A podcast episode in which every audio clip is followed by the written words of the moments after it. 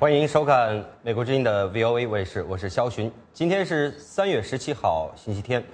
VOA 卫视北京时间每一天晚上八点到十点，从美国的首都华盛顿现场直播。今天第一个小时节目的主要栏目是解密时刻和英语教学。首先为您介绍这个小时的重要新闻。中国人大十二届一次会议星期天上午结束，多位政府高层领导人强调建设法治和廉洁政府。习近平三月十七号上午首次以国家主席的身份在闭幕式上发表了讲话时，数次表示要实现中国梦，走中国特色社会主义道路，弘扬以爱国主义为核心的民族精神，并且提出要建设服务型、法治以及廉洁的政府。新任国务院总理李克强在上任之后记者会上谈及施政的理念，也提出要建设创新、廉洁以及法治政府，解决三个重要问题，包括持续发展经济、不断改善民生以及促进社会的公正。在谈到外界广泛关注的腐败问题的时候，李克强表示，政府与腐败水火不容，强调反腐败的决心和意志坚定不移。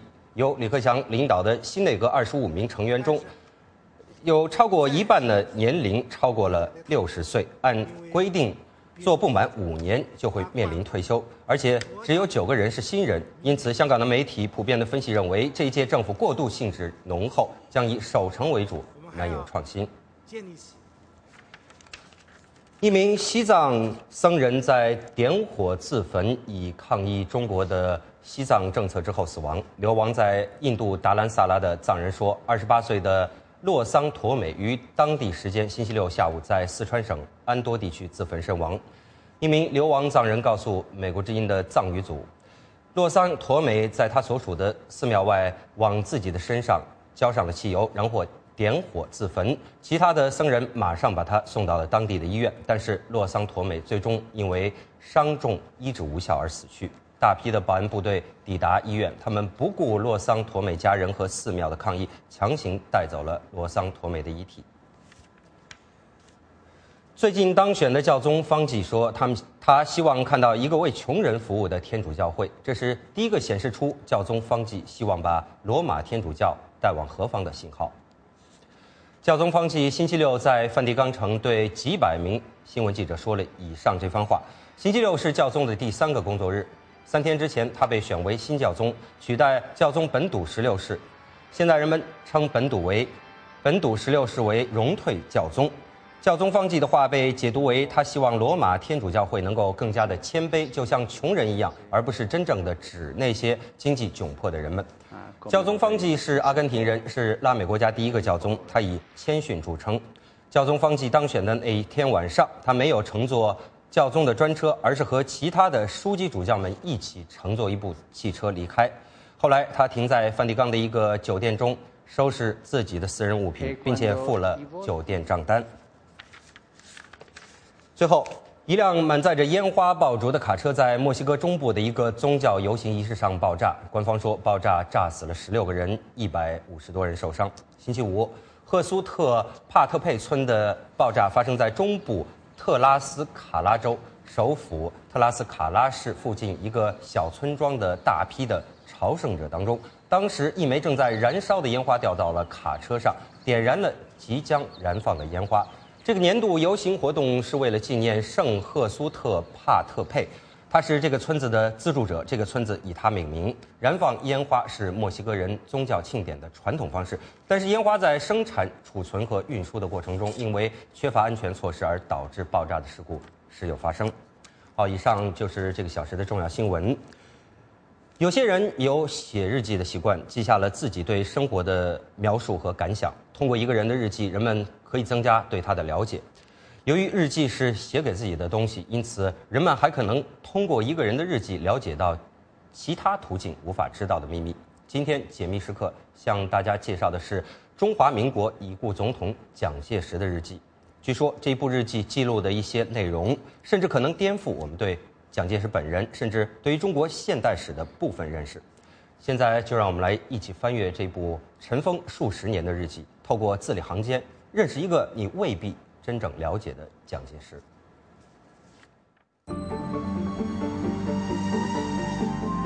官史回避的真相，诠释者禁忌的事实。解密时刻讲述尘封故事，细数人间沧桑，为您还原历史。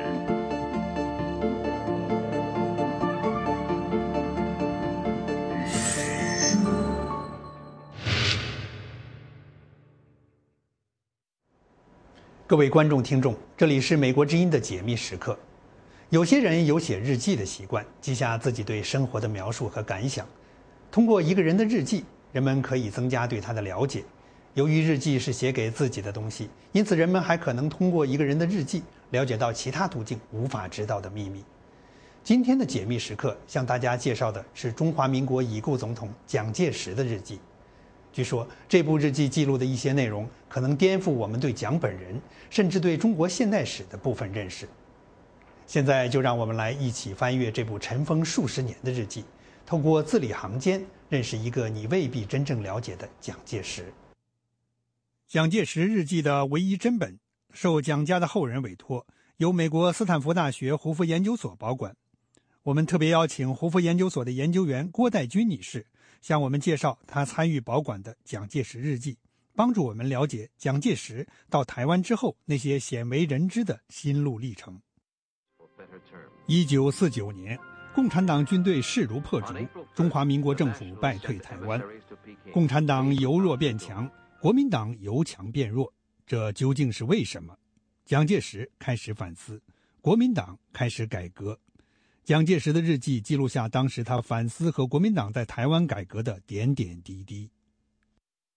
四九年之后呢，呃，国民政府就退到了台湾，那么，呃，共产党呢就在中国大陆呢成立了中华人民共和国。啊，蒋介石的日记里边有没有反省这件事情？说怎么样把这个大陆丢掉？谁丢掉了中国大陆？哦，那太多了。啊，我想一九四九年不但对蒋介石本人，对整个的中华民国都是一个非常重要的年代。蒋介石在一九四九年的日记写的特别的多，啊，虽然是在打仗，写的特别的多，几乎每一天都是反省，因为他一直想怎么回事，嗯，为什么，嗯啊，所以他后来归纳，他不但是四九，他到五零年继续的反省，嗯，他归纳几个说为什么我们会失败，嗯，第一个他认为外交，啊，他说不能够信赖或依赖他国。因为过去对美国太依赖了，他自己讲，他说我呀是傻中之傻，啊就不应该信赖美国。那么另外一个他就说党，他就是党的整个的涣散了，党员没有信仰，对三民主义没有认识啊，然后党员离心离德啊，党也没有党纪，完全是没有办法是控制了。他说军队士气荡然，他在日记里很多，他说这些带兵的人每到一地。就先想好自己后退之路，嗯，然后等到这个战争不利，带军的这些将军们自己先跑，然后把军队留在这里。他说这怎么可以打仗啊？所以这个军队也是整个的士气都完全是一塌糊涂了，嗯，那么当然是经济，因为最后的这个稻草压死这个骆驼的这个稻草是经济财政方面的，他也有很多，但这里他很责备宋子文。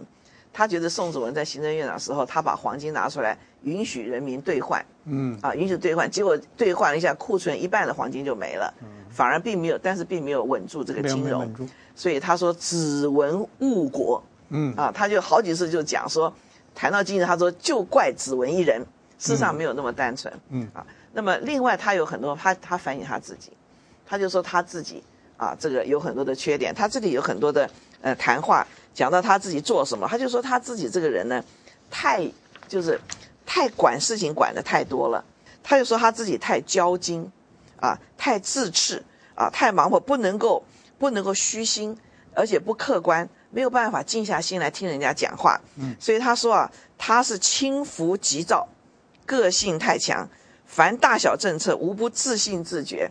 因为这样，所以以至于无人进言，大家都不敢跟他讲话。你自己决定好了。不能够集思广益、折中致当，所以他对他自己倒是很多很多的非常有反省非常多。他实际上在四九年好几次，他觉得他说，己无面目在天地之间哦啊，他想一世遁世，他想躲起来，没脸见人了。哎，甚至于他想自杀以谢国人啊。事实上，你知道当时国民党很多的大员只有三个选择：一个投共，另外一个是不愿投共的就跑走了，到香港、澳门，到到美国我去做愚公。第三种是什么？自杀嘛，很多人都自杀。嗯，蒋介石身边最信赖的、最亲的人，一个是陈布雷，陈布雷哎，另外一个就是这个戴季涛，他们最后都选择自杀。所以蒋介石也不是没有想过，但是他还是他讲，他说这是我闯的祸，我犯的错，他说我要赎罪，啊，他必须要重新的改革，所以他当时就想要寻找一单纯之地，嗯，啊，然后呢另起炉灶，啊，重新改革。那么这是他对他自己的反省。还有一点就是他觉得，他觉得误学了美国的民主，就是为及民主而强行民主，也就是说。一九四六年开始行宪，可是那个时候整个中国的条件还不成熟，条件不具备，哎，勉强的去行宪，反而搞得一塌糊涂。那么这也是他认为的。还有一个很重要，我觉得他就讲，他说啊，他说就是本党啊，对于这个总理的三民主义没有切实的执行，特别是民生主义。他在反省里面他讲，因为他下野以后，他回到奉化，他在奉化住了三个月，在他的家乡他到处走，他说啊。我自己的家乡，啊，本党执政已经二十多年，我自己奉化的人民生活跟二十多年前没有什么改变。他说本党的人都在做官，没有好好的这个执行总理的这个主意，所以他说如果有机会，我一定要好好的在经济上重新改革，切实的执行三民主义。所以我想这些都是他的一些反省。所以后来到了台湾以后，他做了一些改革。那么也都是根据他这些反省，比方说他进行的土改，比方说他允许地方有一些自治，甚至是在后边，在这个政党选举方面，他允许这个党外这个人士来参选，进行独立参选，和这个执政党的这个人士进行竞争，而且很多的党外人士是获获胜了，是。当了地方首长了。对对对，这个在这些东西在蒋介石的日记当中有很多很多，比方说。他到了台湾来以后，他到台湾以后，第一个这个举办这个革命实践研究院，就很像中央党校，对党员做思想上的一个重新的教育。然后他组织了这个改造委员会，对国民党对整个的这个组织上做重新的这个改革。那么以前很多地方没有做，现在做了。他以前的日记常问，为什么这个大学老师都不听我们，都跟着共产党走？为什么妇女都跟着他们走？为什么青年学生老是反对我们？那么他做了很多的改革，当然另外就是土地改革，啊，土地改革很重要。还有一个就是刚刚你谈到这个地方自治，嗯，非常有意思，因为他在五零年想要只想要开始地方自治，国民党里面都反对啊。五零年还是风雨飘摇啊，是啊，哎，台湾还是风雨飘摇，戒严戒严时代还是戒严戒严戡乱时代，大家都讲你这是不切实际嘛，不切实际。可是他觉得，他说退此一步，别无死所。我们当年就是没有好好执行总理的这个遗教，就是三民主义。我们现在到了台湾以后，我们一定要好好认真做。所以他说要举行选举，举行乡镇市长的选举，还有中央的这个台湾的这个县市长选举、省议会的选举都是直接选举的。当时大家都很害怕啊，那可是他坚持要做。这里面也很好玩，因为虽然蒋介石说他是这个总理的信徒。他要实行民主啊，民权、民生什么等等。其实中国三千多年来没有真正做过直接选举，谁也不知道这个真正的民主是怎么回事。万一真选下去怎么办？对呀，所以蒋介石也好，陈也好，大家其实都不知道，他们是有这么一个一个决心想要做，他们不知道。那么，所以后来因为大家都说你这样很危险啊。因为我们外省人就是从大陆来的，外省人只占人口百分之十三。对，你选以后，你不是完蛋了吗？最后连吃饭的碗都没有了啊！所以内部反对。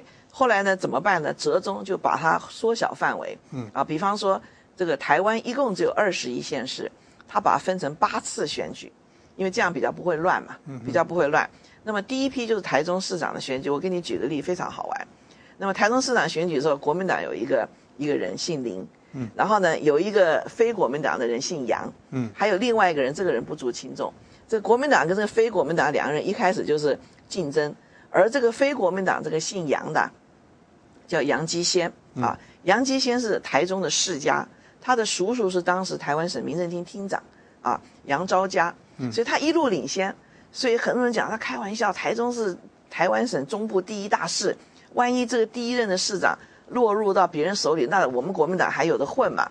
所以很多人在蒋介石面前讲，所以蒋介石有天也他也忍不住了，嗯，他就打个电话给这个吴国桢省主席嘛，啊，吴国桢，他说啊，你叫那个姓杨的自动退选，换句话就说他要插手不让干了，他不要他选，民主选举不干了可。是他还不要说我不让你选，要你自动退选，嗯因为他不愿意担这个骂名。嗯这个日记他写的很清楚啊，他自己写。我一直到前几个月才看到。嗯。那么吴国桢，吴国桢是在美国读的书，嗯。他当然觉得不好，但吴国桢还是听他的话，去跟这个信阳讲，所以他日记讲，他说国桢啊来电说杨某啊，嗯。这个答应同意退选，嗯。态度良好，嗯嗯。哎，结果他马上就后悔了，因为对方态度良好，嗯。他又觉得他说此举事有不当，哦就说我今天这样干他涉，后悔了事有不当，嗯，他第二天又在想怎么办呢？结果第二天吴国桢跑过来跟他报告，就一直讲讲讲说你这样不对，嗯他就说国桢啊甚啰嗦，嗯，他但是呢于呀、我呀，嗯于有错，所以只好忍耐其啰嗦，嗯哼啊，然后缓言告知，告诉他，那我们来想办法有没有补救的方式。第三天他又思考，然后到了二十九号这一天，十二月二十九号，他又打电话给吴国桢，他说啊，叫国桢通知杨某，嗯，允啊允许允其继续参选。那么吴国桢又告诉那个人，那个杨也很大方，又同意继续参再回来选。嗯哎，结果呢，等这个电话打完以后呢，他日记就写，他说啊，这样子于心啊，才稍有稍可慰也，嗯比较安慰。即使本党啊失去这个选举啊，亦无愧也。嗯那么于心亦无愧也。嗯那么当然最后很不幸，果然这个杨某当选了啊，而且是高票当选了。嗯嗯所以第一任的台中市长是一个非国民党。那么有了第一任的台中市长的经验，到最后最后选举是台北市市长，这是临时的首都啊。嗯那么出现一个黑马，很强吴三连，嗯是一个本土的人士，那不得了，国民党根本推不出人来跟他竞选，怎么办呢？也是国民党内部很多的讨论，也说怎么办？我们是不是不准他参选？嗯可是因为有了台中这个经验，蒋介石就说还是允许他参选。最后国民党是礼让，嗯哼就所以第一任的台北市市长也不是国民党的人，嗯哼所以当时很多人很害怕呀。嗯但是正因为我觉得啊，嗯正因为国民党基本上还守住了最基本的原则，最基本的民主原则。对，所以呢，使得越来越多的台湾人愿意加入国民党，成为国民党的候选人，来代表国民党参选。蒋介石去世以后了，那么台湾最后开始走向民主化，啊、解除了这个戒严时代，嗯。然后呢，解除了党禁，嗯解除了报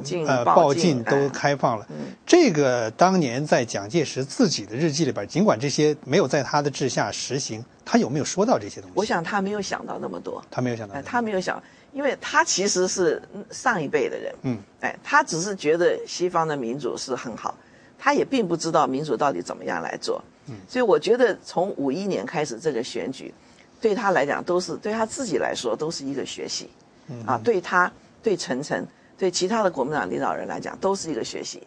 那么他们想干涉，可是最后他发现不干涉反而好，嗯，而且你尊重台湾的人民，信任台湾的人民，台湾人民自己会做出最好的选择。就是说他在总结经验的，是不是也总结过这个？就是说当年，啊、国民党败给了共产党，国民党的这个腐败是不是产生了很大的作用？当然，他日记讲啊，五子登科啊，因为那时候大家不是都骂国民党五子登科，他的日记讲啊，他说抗战胜利复原，他说党员只想到这些，五子指哪五子是什么？就房子啊、车子啊、金子啊、女子啊什么这些，哦五子登科嘛。啊，就是说你复原，你要好好的建设，可是大家都去抢，把房子拿来，然后还有抢女人，然后抢这个车子什么等等的嘛。他说，党员心中只想这些，那么这个治党国于何地？那么他其实他其实对于国民党里面的问题，他是蛮清楚的，只是说当年在大陆时候，他没有机会来改革，因为一直都在征战之中啊没有机会来改革。所以我们到了台湾以后我们看他的所作所为其实都能够在他在大陆的日记里面找到他的根源。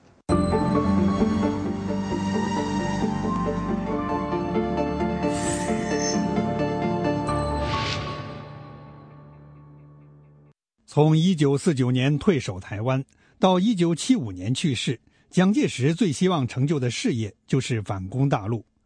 然而，他心中的矛盾纠结和国际形势的多端变化，使他始终未能如愿。对于这些，蒋介石在日记中都有所记述。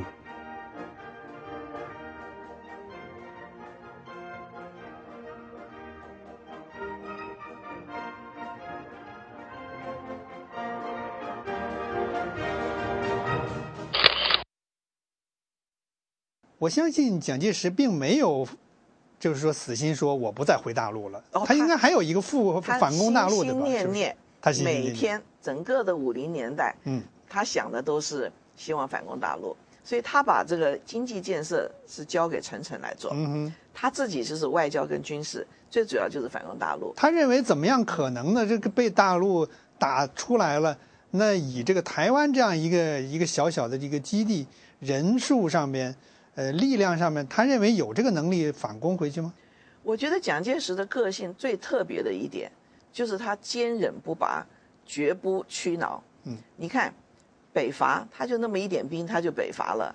抗战中国这么样贫穷落后，他也撑下来了，对不对？从九一八开始能，变成可能。是他真的真的领导了这么庞大的人口，贫穷落后、文盲，跟这么进步的日本也前后也拖了十四年呐、最后赢得胜利，然后内战他一败涂地，可是他在台湾他也站起来了，嗯，是不是？嗯。那么所以我觉得在他的心中，他认为就是人定是胜天的，他日记里边有这样写吗？他有这种他等待机会，嗯，他等待机会，韩战就是他的一个机会。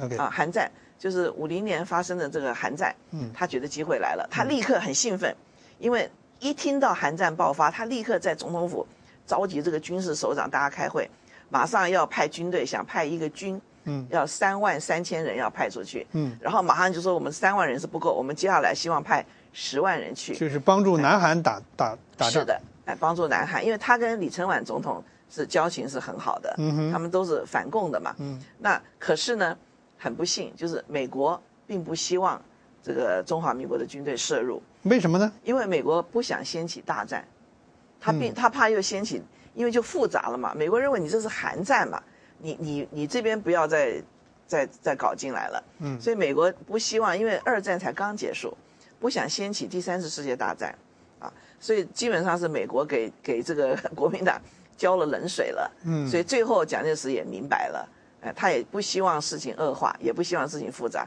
他明白了，就是说国民党这个韩战不是个机会，嗯哼，可是韩战之后到五三年最后签的这个停战协定，在整个的五零年代，国民党在这个东南沿海，嗯所谓突击队啊这种短期的上去就跑，嗯大概前前后后有八十多次。那么这个基本上呢是小规模的，嗯啊小规模的，这最主要是幕后策划的是美国的中央情报局，嗯。就 CIA，他们当时用那个名称叫西方公司，那么就是挖人呐、突击队上去啊，上去干什么呢？第一个就制成造制造纷扰，另外一个呢就是获取情报，因为铁幕嘛，大家没有办法知道里面到底搞什么名堂，嗯哼，所以他要靠他们去拿很多的情报。但是这种小打小闹呢，已经没有办法。可是蒋介石一直在等待机会。那么，但是我想，后来中美签订共同防御条约，美国很明白的跟他说，就是不希望在台海两岸再有大规模的这种军事的冲突了。嗯哼，呃，所以他大概到了五零年代底、六零年开始，他知道没有什么希望了。这个是他在日记里边说了，他他心里明白了，尤其是蒋经国访美之后，嗯美国明确的跟蒋经国说，就是说不希望在台海有任何的这种，因为蒋介石一直心不死嘛，嗯哼，啊，是不希望在台海有任何的争端。也就是说，美国一直并不希望蒋介石所谓的反攻大陆。美国是要维持现状，那么，中国和美国其实是敌人。那么这个呃，这个中国是公开的这个骂美国了，而且在这个朝鲜半岛上面是打的是很激烈、很热火。这一个过程中，美国有没有任何的时候希望能够借助这个蒋介石的力量，呃，跟中国对抗？有好几次，美国当然想到要借造，要美国当然想到要借助国民党的力量啊，特别是后来跟中共对峙的时候，嗯，那尤其像文革以后，那美国有好几次是如此的。那么这就很好，很很有趣了。就当美国想到要国民党来担任某种角色的时候，蒋介石反人反而退缩。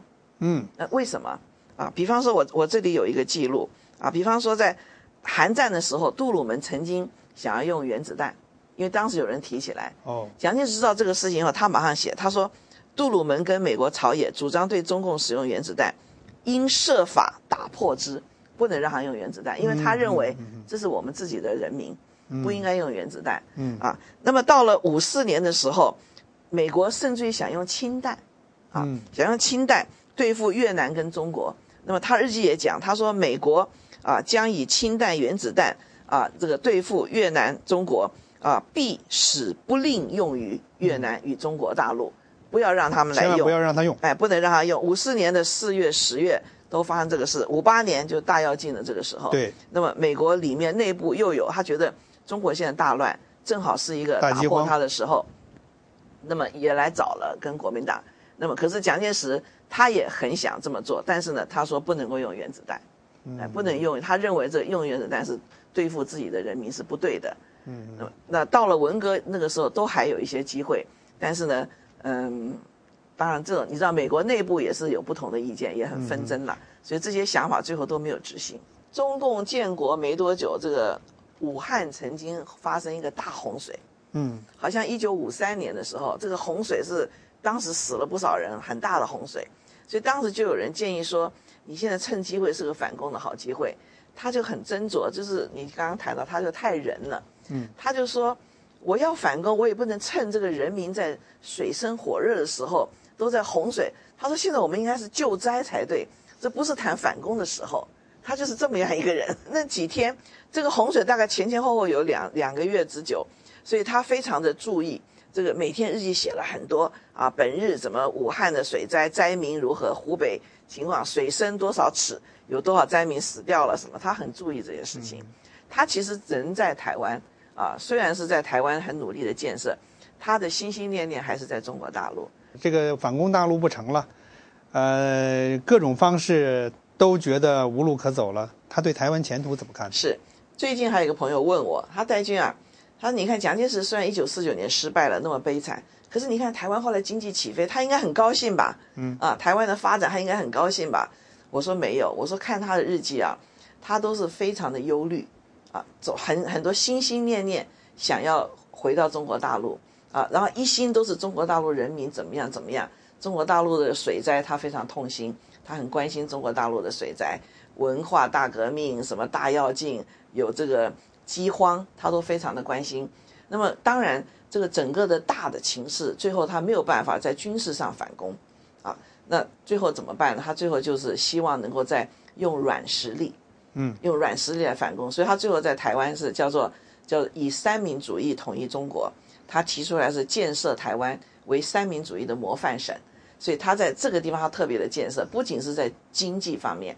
他特别后来就成立一个叫文化复兴委员会，那么中国大陆共产党在中国大陆摧毁传统文化，那么他在台湾就特别的要推动保护传统文化，他重视教育，重视学生啊，重视科学，他最后提出来民主科学啊教育，这都是他的一些想法。蒋介石希望通过文化复兴，用中华传统固有的文化来推动三民主义，统一中国。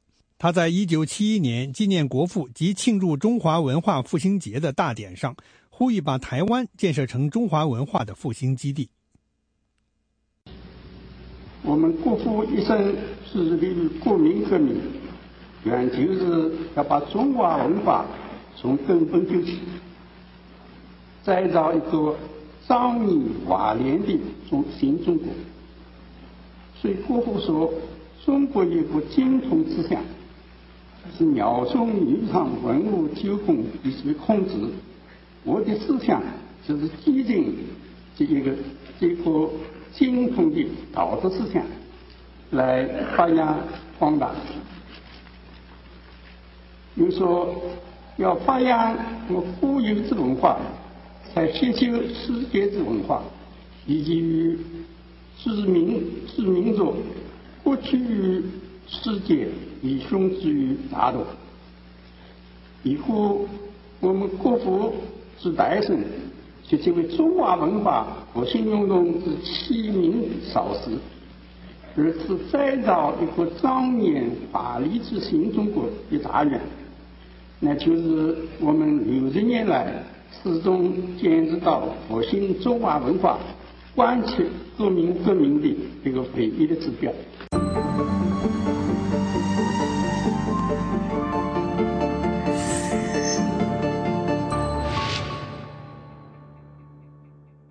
蒋介石反攻大陆虽然未能实现，但是1949年投向共产党的原国军将领傅作义，在担任中华人民共和国水电部长的同时，似乎仍然是身在曹营心在汉，曾经与蒋介石暗中联系。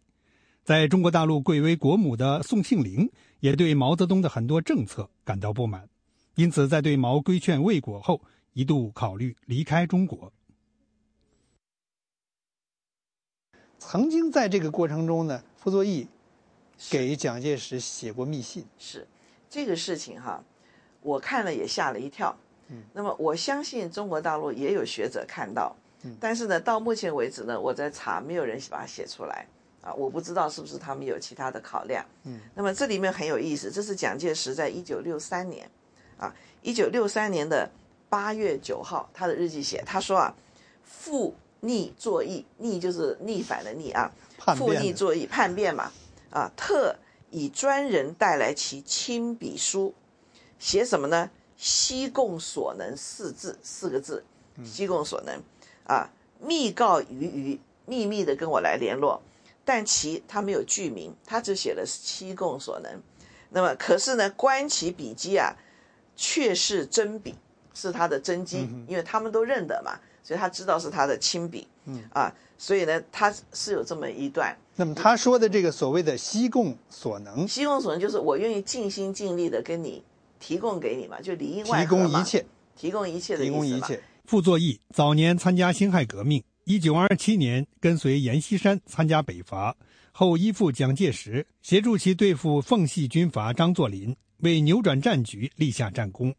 但他在一九三零年的中原大战中又与国民政府为敌，惨败后再次投奔蒋介石。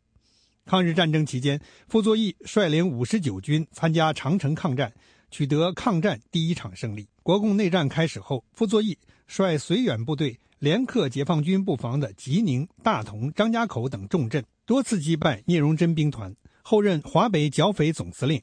一九四九年平津战役后期，傅作义率北平二十五万国军投向解放军。中华人民共和国成立后，傅作义曾任全国政协副主席、国防委员会副主席和水利部部长等职。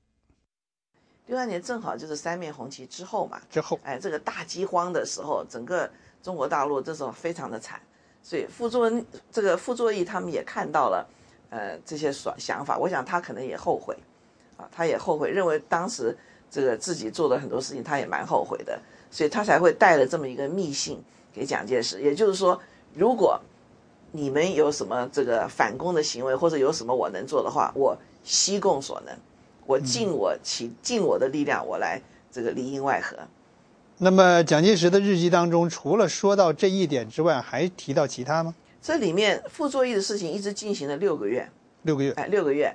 那不只是这，这是第一次出现，嗯啊，到后来这是八月，后来到九月、十一月啊，都到十月、十一月都还有出现，但是呢，都是一笔，就是可见他们是有联系，啊，就是彼此之间联系。同时，他也想这个本下周的这个预定要做什么，他说讨论复逆什么什么之事，就是傅作义这个事情我们要提出来讨论，嗯，但是后来也也就无疾而终了。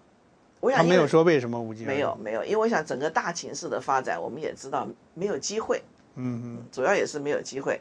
同时，这个也是很谨慎小心啊。这里面就很有意思，我就觉得，因为傅作义也好，蒋介石也好，他们当年都是在一起的，彼此都是非常熟悉的，所以他们两个之间有默契啊。傅作义信得过蒋介石，万一蒋介石把这个拿出来还得了，那傅作义马上要掉脑袋的。对，他信得过蒋介石。同样的，就是蒋介石在某些地方也信得过傅作义，为什么呢？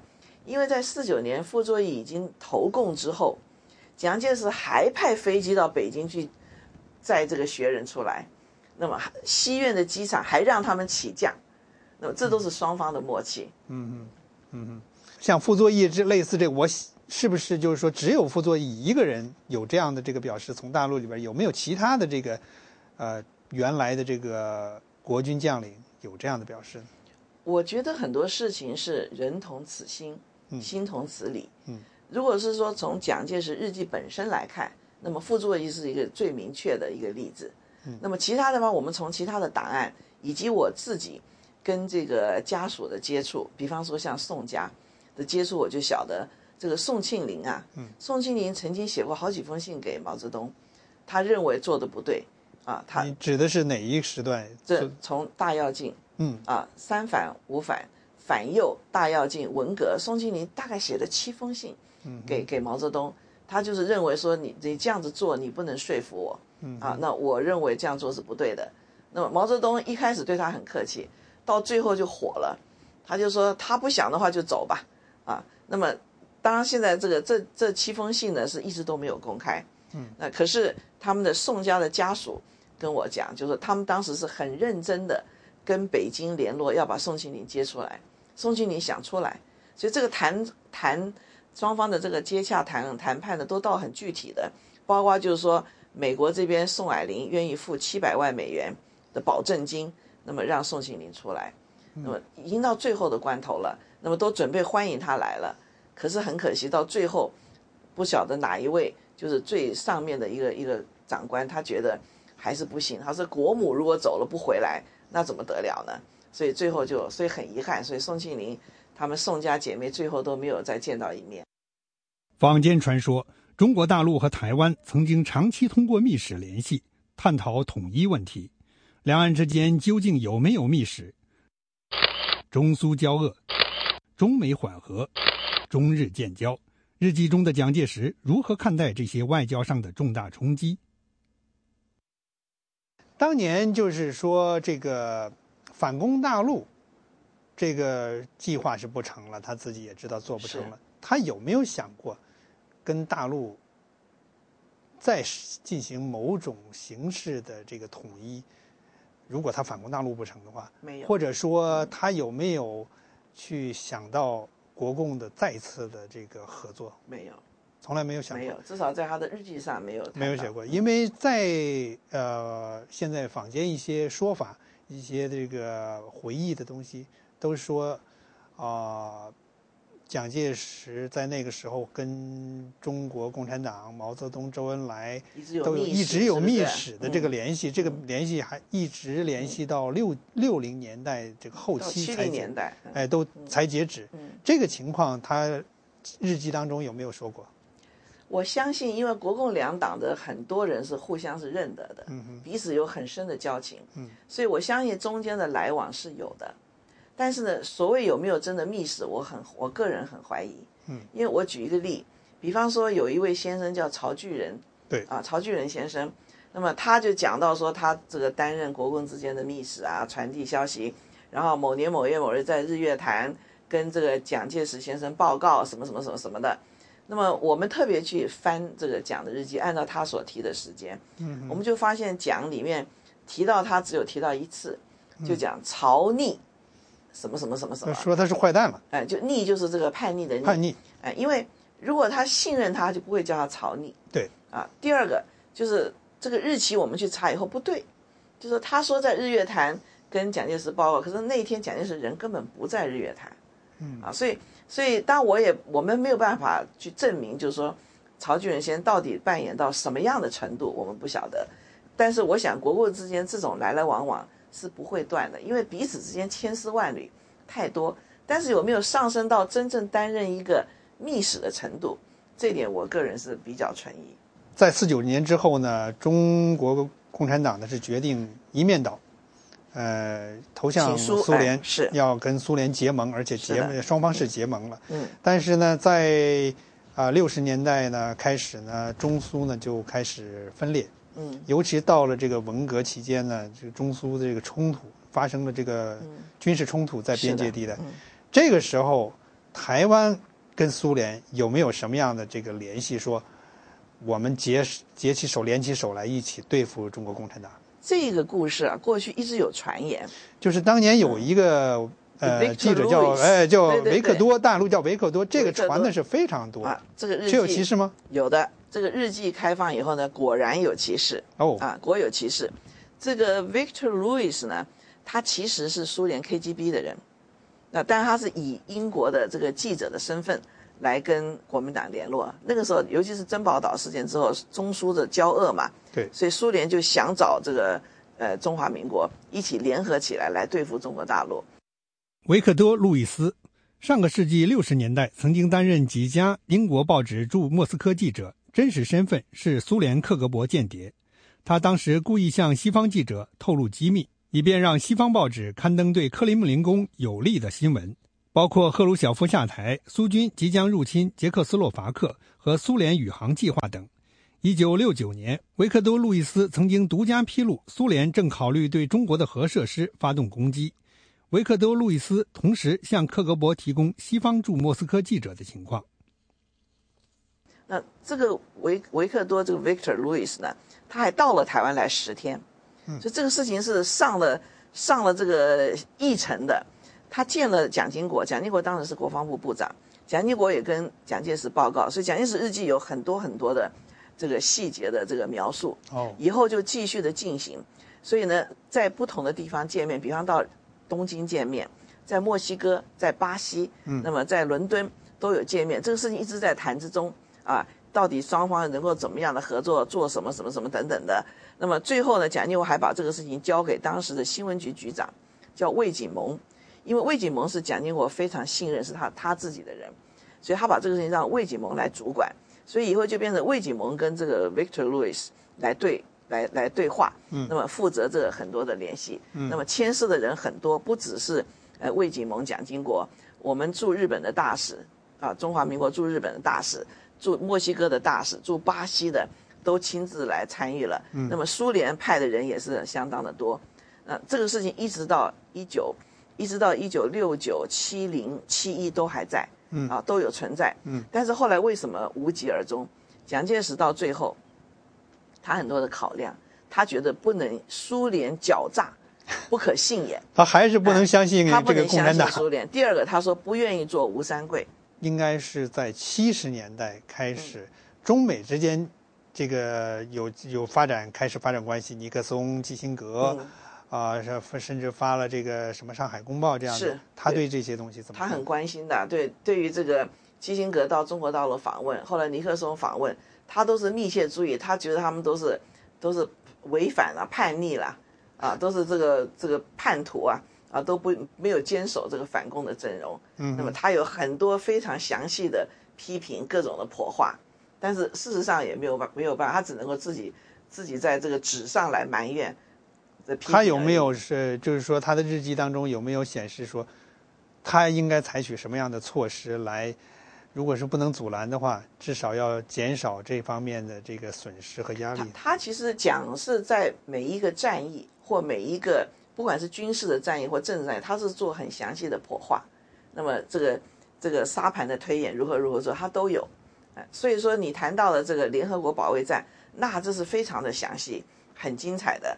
然后中日断交的问题能不能够在拖延，能不能够阻止，以及后来基辛格去访问中国大陆，尼克松也访问的时候，他都非常密切注意，他也有一些想法，但后来当然是没有办法，在联合国保卫战中间，他还还是发挥了作用。比方说，当时是我们驻美大使叶公超，那么叶公超在美国呢，这负责这些事情啊，在联合国那边。那但是呢，另一方面来讲，蒋介石呢，他们又有第二管道。从透过蒋经国跟克莱恩，啊，就是 CIA 驻台湾的主任，他们又发挥了第二管道，所以一个是正式的管道跟白宫，另外有个第二个第二个管道，这个是蒋介石的参与都是相当大。可是到了这个中日断交以及日本跟中国这个签约的承认中国，以及这个尼克松访问中中国的时候，蒋是非常的愤怒，但是他这个时候，我想整个世界的大局。走势是如此，他能做的也非常有限，所以他一生都苦。嗯，他一生都，尤其是到他在晚年，他也非常的苦，因为到了六零年代以后，这个冲击跟横逆一个一个接着而来，对他来讲都是不顺。虽然这个时候台湾经济发展非常的蓬勃，可是蒋介石来讲，他更关心的还是能不能够反攻，啊，还是这个他能不能够中华民国能不能够再重新回到中国大陆。啊，但是很很很遗憾，就在他走之前，的我们看他的日记都是，他只能够自我鼓励，啊，就天降驾大任于斯人，斯人也必先苦其心志，劳其劳其筋骨。然后说主耶稣必赋我赋予我以复国大任啊，什么等等的，一定会保佑我。事实上，最后他也是走了。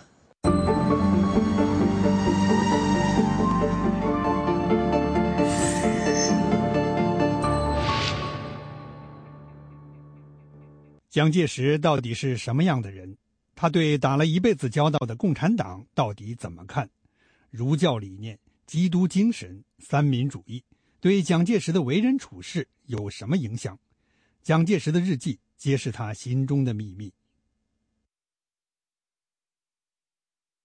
您看过他的所有的日记，差不多。您感觉蒋介石是一个有献身精神的人呢，还是一个极度自私的人？我也没有看过他全部的每一个每一天的日记，因为几乎是很困难，因为数千万字啊。我想真正看过的人极少极少，大概五个手指头都数不出来。那么我自己觉得他是一个无私的人，嗯，为什么？他生活非常的简单，啊，他的这个穿着，呃，他的吃都是非常非常简单。他到了台湾来以后，一直都穿的都是一个轮胎底的那个旧的皮鞋。那个旧的这个卡机铺，他的衣服都非常老旧，他是一生奉献给革命，他他总觉得他对不起总理，他在这个中国大陆在他手上失掉了，嗯，他要把它再拿回来，所以基本上他是不是为自己，他是想为国家民族，但是在这个过程之中，因为他本人个人的这种他个人的执着，他会有的时候他会认为说，这个我才能够领导革命。你想要来领导革命，你你不如我领导的好，也也因为有这样的想法，所以他后来跟国民党里面一些派系处的不好。我们都知道，像这个桂系李宗仁呐、白崇禧啊，粤系啊张发奎啊等等的，所以他这个国民党里面这个派系他处理的不好。那么还有就是他到了台湾来之后，他当选第一任的总统，连任了第二任总统，因为根据宪法是连选得连任一次，所以基本上到了。第三任他不应该再连任，嗯，可是他认为，我呀，我的我要赎罪，我这个国家在我手上，这个大陆失掉了，我要大带大家回到中国大陆，所以呢，我必须要带大家回去，所以我要再做第三任。那么这个就是很多人也批评他了，就认为是这个，包括他在台湾为了要稳定台湾的安全，那么他做了一些比较严厉的，在经济上是放，但政治上是比较严厉。基本上就五零年代跟六零年代所谓的白色白色恐怖，嗯，那么我想这些也就是大家批评他的地方。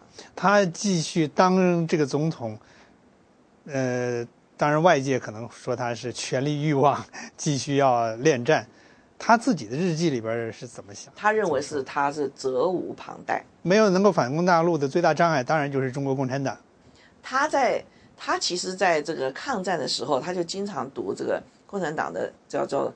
参考通讯，嗯，啊，共产党一个叫参考通讯，那他经常看这个马列的东西，毛泽东写的东西，他也经常的看，写的好的他也觉得很好，然后甚传给他的周围来看。那么在那个时候，他就经常自问，啊，为什么妇女不相信我们？为什么大学教授要跟着他们走？为什么青年学生要跟着他们走？他经常自问，所以他有一次呢，还在写了一个问卷。给他周围的人呐，说你们来回答这个问题。也就是说，他自己经常思考。他里面就讲，为什么这个共产党的组织力比我们强？为什么宣传力比我们强？为什么青年学生、妇女都愿意跟着他们走？可见他一直都想了这些事情。嗯，他有一次看到中共的这个党的组织运作的这个组织方案，他就讲，他说啊，这个他他们呐，这个很有效率。本党我们国民党如果再不奋起直追啊。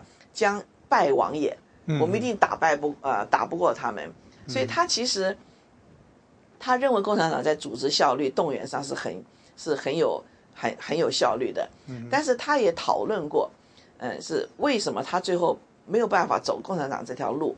他觉得他自己讲，他写他说，共产党是讲阶级斗争，他说我这个我们中国人是讲人，啊人，儒家讲仁，他说基督教讲爱，他说我们对于这个人民啊，如果能够用仁爱来做，我们何必要阶阶级斗争？我们为什么要仇恨？啊，那么所以他就经常有做这样的一个比较，所以他觉得他认为共产党的这一套是不足取，他觉得是行不通，他还是觉得我们中国自己的儒家的这个仁爱以及基督的这个爱爱人爱民。他觉得这是一个他应该他愿意选择走的路。要人民中国为主者，更以革命者自己良心上之所信的为基础，而不是以邪恶妖淫的外在条件为根据的。说革命者永远是保自己主义信仰和民族精神不急不为奋斗到底的。他在跟共产党这个斗争中失败了。是因为他有仁人之心，我我觉得这个很难说。比方你这样问，我可以回答你一个，就是四九年他不是本来想把毛抓起来吗？啊，这个压起来审判嘛，四五四五四五年，四五年，最后他还是把他放掉了。放掉出去以后，毛泽东第一句话就讲，他说蒋介石妇人之仁。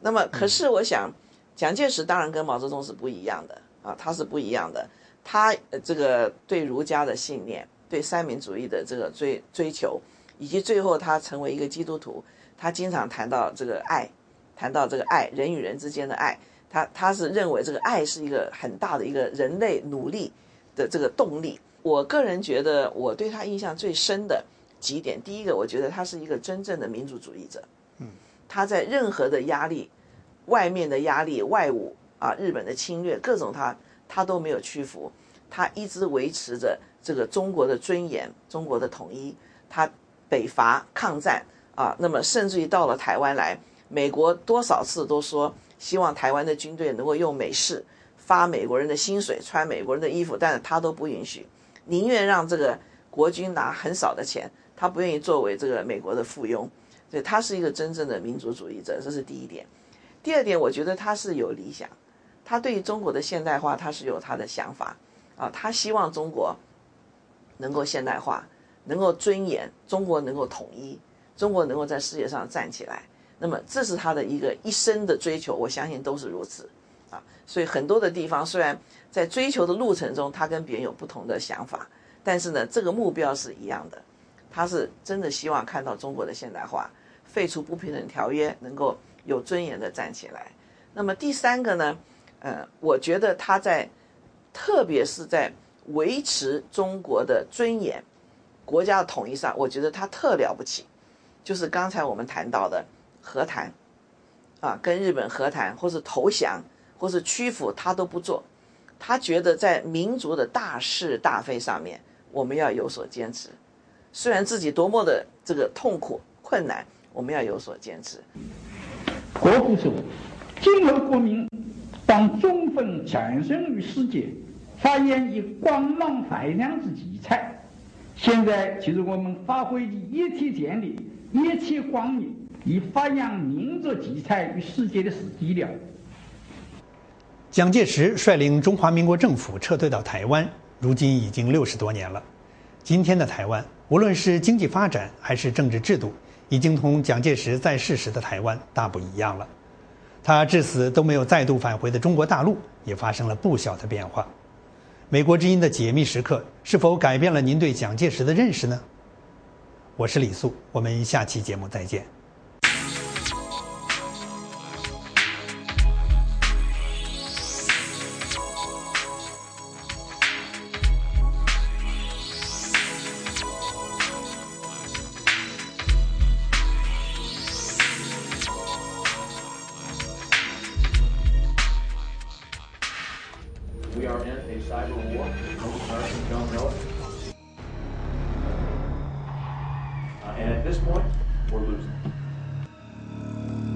Cybersecurity is something we've got to really be concerned about because it is the weapon of the future.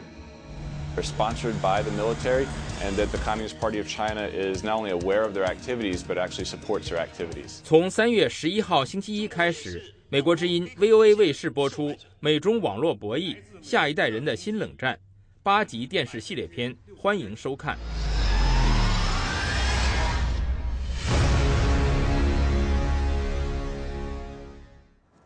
欢迎继续收看 VOA 卫视。接下来是今天的英语教学节目，《美语怎么说》。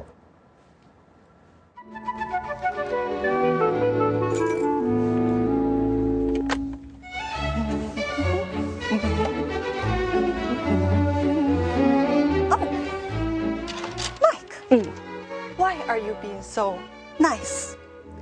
What did you do wrong? I have done nothing wrong. Today is Yang Lin's first day back from China. Oh, I am so glad that she has come back because trying to get her work done and my work done has been killing me. Oh, crap! What? I forgot to water Young Lean's plant. Oh, she asked me to take care of it while she was gone. Oh, I'm dead. Just a bunch of green leaves. Not a big deal, right? Wrong. That plant was given to Yonglin by her ex, who she clearly is not over yet.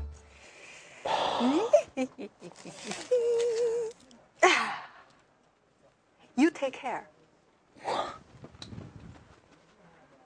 You're sick, Xiaobei.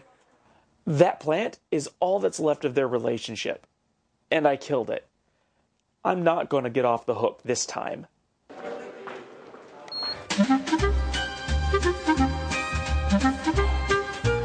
Oh, come on. Come on, come back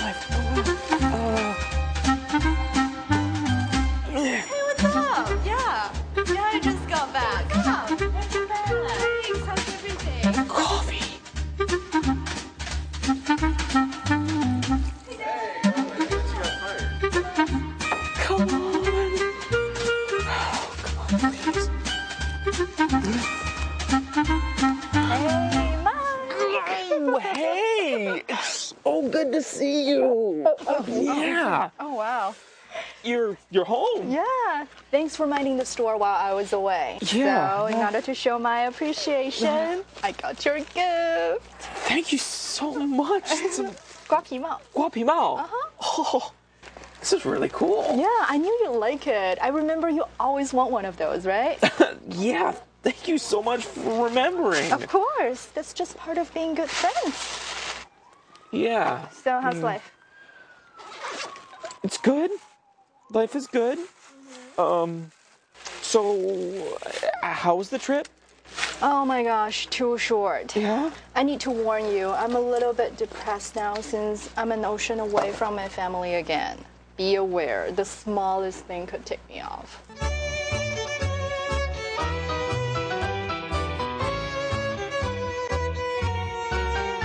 Oh, just kidding, lighten up. I just need some time to adjust, that's all. Yeah, Oh wow. post-trip syndrome. I Okay. totally. That's good. Totally it get matches that. you. Um, but you know, now it's time to get back into work mode.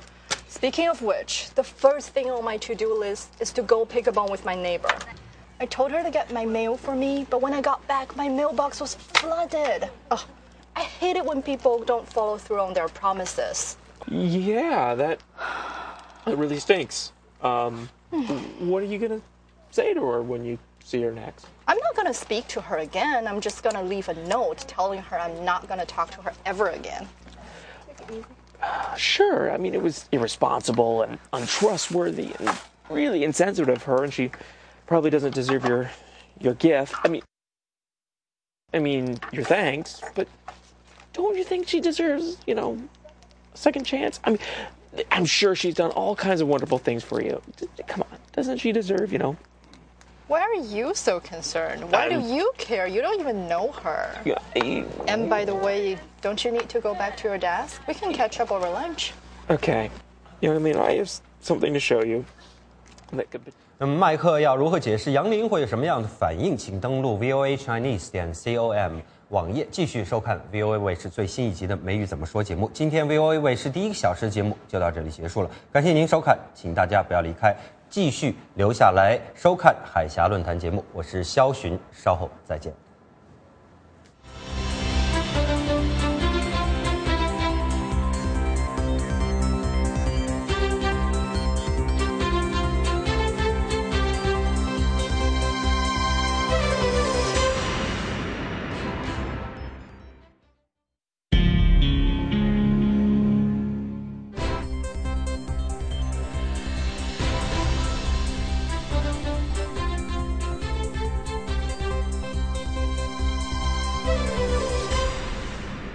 大家好，欢迎收看美国之音三月十七号星期天的 VOA 卫视，我是樊东宁。今晚第二个小时的海峡论坛，邀请在华盛顿和台北的两位来宾，及时解读今天人大闭幕，习近平、李克强两人有关台湾的最新谈话，以及北京刚出炉的对台人事。而下半场我们要来谈谈美国和台湾的 T 法谈判和两岸经贸交流的关系。欢迎听众观众拨打美国之音的热线电话参与讨论。下面我们先带您关心这个小时的重要新闻，时间交给 VOA 卫视的新闻主播肖寻。好的，东宁。中国人大十二届一次会议星期天上午结束，多位政府高层领导人强调建设法治和廉洁政府。习近平三月十七号上午首次以国家主席身份在闭幕式上发表了讲话，呃，数次表示要实现中国梦，走中国特色社会主义道路，弘扬以爱国主义为核心的民族精神，并且提出要建设服务型法治以及廉洁的政府。新任国务院总理李克强在上任之后记者会上谈及施政理念，也提出要建设创新、廉洁以及法治政府，解决三个重要的问题，包括持续发展经济、不断的改善民生以及促进社会公正。在谈到外界关广泛关注的腐败问题的时候，李克强表示，政府与腐败水火不容，强调反腐败决心和意志坚定不移。由李克强领导的新内阁二十五名成员中有超过半数的年龄超过了六十岁，按照规定做不满五年就会面临退休，而且只有九个人是新人，因此香港的媒体普遍分析认为这一届政府的过渡性质浓厚，将以守成为主，难有创新。一名西藏僧人在点火自焚以抗议中国的西藏政策之后死亡。流亡在印度达兰萨拉的藏人说，二十八岁的洛桑陀美于当地时间星期六下午在四川省安多地区自焚身亡。一名流亡藏人告诉美国之音的藏语组说，洛桑陀美在他所属的寺庙外往自己的身上浇上了汽油，然后点火自焚。其他藏人到马上把他送到了当地的医院，但是洛桑陀美最终因为伤重。医治无效死去，大批保安部队抵达了医院，他们不顾洛桑陀美家人和寺庙的抗议，强行的带走了他的遗体。最近当选的教宗方济说，他希望看到一个为穷人服务的天主教会，这是一第一个显示出教宗方济希望把罗马天主教带往何处的信号。教宗方济星期六在梵蒂冈城对几百名新闻记者说了以上这番话。星期六是教宗的第三个工作日，三天之前他被选为新教宗，取代教宗本笃十六世。现在人们称本笃十六世为荣退教宗。教宗方济的话被解读为他希望罗马天主教会能够更加的谦卑，就像穷人一样，而不是真正的那些经济窘迫的人们。教宗方济是。阿根廷人是拉美国家第一个教宗，他以谦卑、谦逊著称。教宗方济当选的那一天晚上，他没有乘坐教宗的专车，而是和其他的枢机主教们一起乘坐了一部汽车离开。后来，他停留在了梵蒂冈的一个酒店当中，收拾了自己的私人物品，然后付了酒店的账单。最后。一辆满载着烟花爆竹的卡车在墨西哥中部的一个宗教游行仪式上爆炸。墨西哥官方说，爆炸炸死了十六个人，有一百五十多个人受伤。星期五的时候，赫苏特帕特佩村的爆炸发生在中部特拉斯卡拉州首府特拉斯卡拉城附近一个小村庄的大批的朝圣者当中。当时，一枚正在燃烧的烟花掉到了卡车上，点燃了即将燃放的烟花。这个年度游行活动是为了纪念圣赫苏帕特，啊，圣赫苏特帕特佩，他是这个村子的资助者。这个村子以他命名。燃放烟花呢，是墨西哥人宗教庆典的传统的方式。但是，烟花在生产、储存和运输过程中，因为缺乏安全的措施而导致爆炸的事故时有发生。好，以上就是这个小时的重要新闻。接下来，请您收看美国之音 VOA 卫视的海峡论坛节目。全国人大闭幕，北京对台人事底定，李克强对台湾发出温情喊话。台美踢法谈判制衡两岸经贸，美中台之间的三角关系微妙。海峡两岸的听众、观众朋友们，大家好，欢迎收看美国之音和台湾中广新闻网在三月十七号为您联合播出的海峡论坛。我是樊东宁。今天人大闭幕，海峡论坛上半场邀请两位来宾及时解读习近平和李克强两人有关台湾的最新谈话，并分析北京刚刚出炉的对台人事布局。那么稍后在下半场呢，我们也要来谈谈台美之间的贸易投资架构协定以及两岸经贸交流。今晚和我一块主持讨论的是台湾中广新闻网的主持人叶博弈，博弈你好。东宁你好，以及海峡两岸的听众、观众朋友们，大家晚安。我是中广新闻网的叶博弈，和东宁联合主持今晚的海峡论坛节目。那么，洗礼体制正式上路了，我们要来探讨一下洗礼体制未来对于两岸关系会有一些什么样的影响。那么，对于特别对于呃他们的今天所揭示的两岸政策方面呢，会有什么样的呃一些展望？这是我们主要。在上半场要讨论的话题，首先由我来介绍今天在台北为大家所请到的来宾。那么今天在台北呢，为大家请到的是两岸问题的专家，是中华战略学会的研究员李华球先生。李先生您好，大家好。那么继续请东宁为我们介绍在华府参与今晚节目的来宾。好的，谢谢博弈，欢迎李华球先生来到海峡论坛。而在华盛顿美国之音的演播室里，我们今天为您邀请到的来宾是美华协会大华府分会的副会长、美金华人活动中心的董事长蔡德良先生。蔡先生，欢迎您来到海峡论坛。谢谢各位观众，大家好。好的，在节目进行当中，欢迎海峡两岸的听众、观众朋友们利用美国之音的热线电话向两位来宾提问题，或者是发表您的个人观点。中国大陆的听众观众请拨四零零幺二零零五五幺，在台湾的听众观众请拨零零八零一一四八九四零。好的，下面我们就正式进入今天的现场讨论。在请教两位来宾之前呢，我们先来听一听中国新任国务院总理李克强他在今天举行的记者会上谈到台湾的时候，他是怎么说的？两岸同属一个中国，居住在两岸的是。骨肉同胞，同胞这个词啊，这个理念，在中华文化当中是根深蒂固的。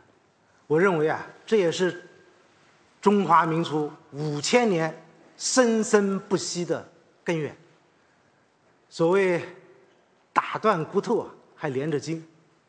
同胞之间手足之情，没有啊解不开的结。我想，只要。维护一个中国，维护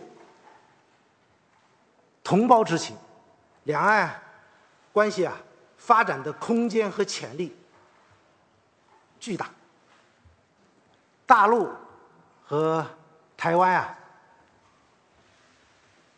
是我们共同的家园，把它一道啊维护好、建设好，使其花坛。紧促，我想，花好啊，总有月圆时。好的，您刚才所听到的是中国新任国务院总理李克强今天的记者会上谈到台湾的部分哦。那么我想先请教在华盛顿现场的蔡德良蔡会长。我们听到今天的人大闭幕，习近平他是花很多时间阐述他的中国梦，就在最后倒数五分钟的时候谈到了两岸关系，只用了一百字，提到说两岸应该携手推动两岸的和平发展。那么李克强的谈话，刚才我们也听到了，是比较柔性感性的诉求。我想请您谈一谈这个习李两人的对台谈话，还有刚刚出炉的对台人事部分。我觉得这个我对这个现在新的人事啊，呃，还有刚才两位领导人谈话，觉得非常乐观了。基本上他们是把握过去十几年来这个整个的一个趋势，还有他们的对自己非常很有信心啊，所以呢，他们在这个不管是人事布局上也好，不管是在呃这个谈话上也好，都展现出这个对两岸关系未来持续看好。那么北京呢，在控制这个进程上来讲是非常有信心的啊，所以觉得说他们不管这这个。其他一些次要的问题、技术问题怎么样？但整体来讲是往好的方向走。人事部分呢？目前已经大致上都抵定了。对人事部分来讲，我们知道说有有两种，一个就是一个在战略上来讲，说党中央的所谓的现现在的所谓的对台指导小组啊。那么不管是呃组长啊、副组长啊，这个几位啊都相当确定。人物都确定。哎，那么就是组长从这个总书记啊，副组长是这个。呃，这个全国政协主席啊，于正生，哎，于正生先生，嗯，那么所以呢，这个整个来讲的话，他们对于台湾都相当熟悉，也知道说将来继续怎么样去做，所以像他们几位看起来的话，都非常的台湾都非常友善，过去也好，现在也好，呃，在未来也好，都会对于这个台台湾的问题来讲，都会找往这个稳定、这个持续发展的方向走。好的，非常感谢蔡德良蔡会长，也继续请教在台北的李华球先生啊。当然，习近平的时代来临了，他的对台工作马上也要有序的展开了。那么人事部分呢，不管是海协会也好，或是国台办也好，人事都要全面的改组了。你怎么看目前北京对台湾的人事布局呢？李华球先生，是的，这次的这个布局啊，我想总共有三个方向。第一个就是对台的这个领导小组，那么小组长习近平是，副组长是全国政协的主席于正声。那么秘书长是杨洁篪，特别这里要呃提出来提供我们观众参考，就是杨洁篪这个人是过去的外交部长，那么他对外交这方面是相当的这个呃有经验，同时他也当过驻美的这个大使。那么从这个角度来观察的话，也就是说呢，我认为中共呢也许把这个对台的这一个工作会不会呃提升进阶到。在外交战略这一个格局呢，来处理两岸关系的，这是值得观察的一个角度。第二个就是国台办的这一个主任，那么张志军啊，目前呢，官方是还没有发布正式的消息，但是呢，啊，内定也是张志军。那么张志军也是一个外交系统的啊出身，也就是目前的这个外交部的这一个副部长。那么过去呢，跟王毅也都是呢啊，在同一个部门来工作。第三个呢，就是海协会的这个会长，那么内定是由陈德明来这个担任。陈德明是过去的商务部的部长，换句话说，由海协会的会长过去呢，呃，最早期是这个汪道涵先生，那么过来呢是这个啊，当过黑龙江省的这个省长的这一个啊陈云林先生，那么换到这一届，假定是陈德明确定那么出任的话，也就是说在。海协会跟台湾的这个海基会的这一个部分，那么侧重在经济方面这一个经贸的往来这方面，可能是未来的一个重点。换句话说，从刚才讲的对台工作小组的秘书长的外交，那么国台办的这个主任也是从外交部门，再搭配海协会的这个会长是商务部，也就是说，他的啊未来对台的格局也许有外交两岸。经贸关系这样的考量呢，来进行一个对台工作，这个是值得我们进一步来观察的地方。嗯，看来这个布局兼顾到政治、外交跟经贸，相当的缜密哦。不过，我想接下来把时间交给在台北的主持人叶博弈，请博弈就这个部分呢，继续和两位来宾进行交流。博弈，好的，那么继续想先继呃接着刚刚东宁请教这个李华球先生的话题啊，想继续再请教您，就是您刚刚也分析到了这个。呃，中共的这个新的这个接班的梯队，尤其是对台工作小组这方面呢，好像他们如何接班，他们后面的这个思虑呃思绪，我们可以看得出来啊。但是相对来讲，台湾这边呃，先前这个马总统在任任命这个陆委会主委啦，海这个海基会董事长的时候呢，让大家都非常的这个惊讶。那比方说像这个海基会董事长林中森呢，他说他是一张白纸，但是马总统说这个一张白纸，说不定上面还可以这个有更大的这个挥洒的空间啊。好像呃，相比之下，台湾这边的这个人事布局，好像让人会比较看不出来这个头绪。那这样到底是好还是不好呢？呃，去年这样子，台湾这样的一个有关于呃国这个陆委会主委、海基会的这一个会长的这一个布局啊。确实，不但除了台湾方面呢，有许多人有议论之外，包含美国、包含中国大陆，甚至于关心两岸局势的国际各界，都有许多的这个不同看法。那么也有许多的这一个担忧，特别是大陆对王玉琦、对这个林宗生呢，其实都是陌生的。那么林宗生上任不久，也第一次呢去了大陆。那么去大陆的许多的访问里面，有许多的用词，或者是许多的啊外交的惯有的动作。严格来讲都不符合呢这个外交的这个礼仪也好，谈判的这样的一个规格也好，它显然是陌生的。那么当然我们也不能说因为它陌生就啊现在就说它未来在这方面。啊，可能没有办法达到预期的目标，倒也讲得太快。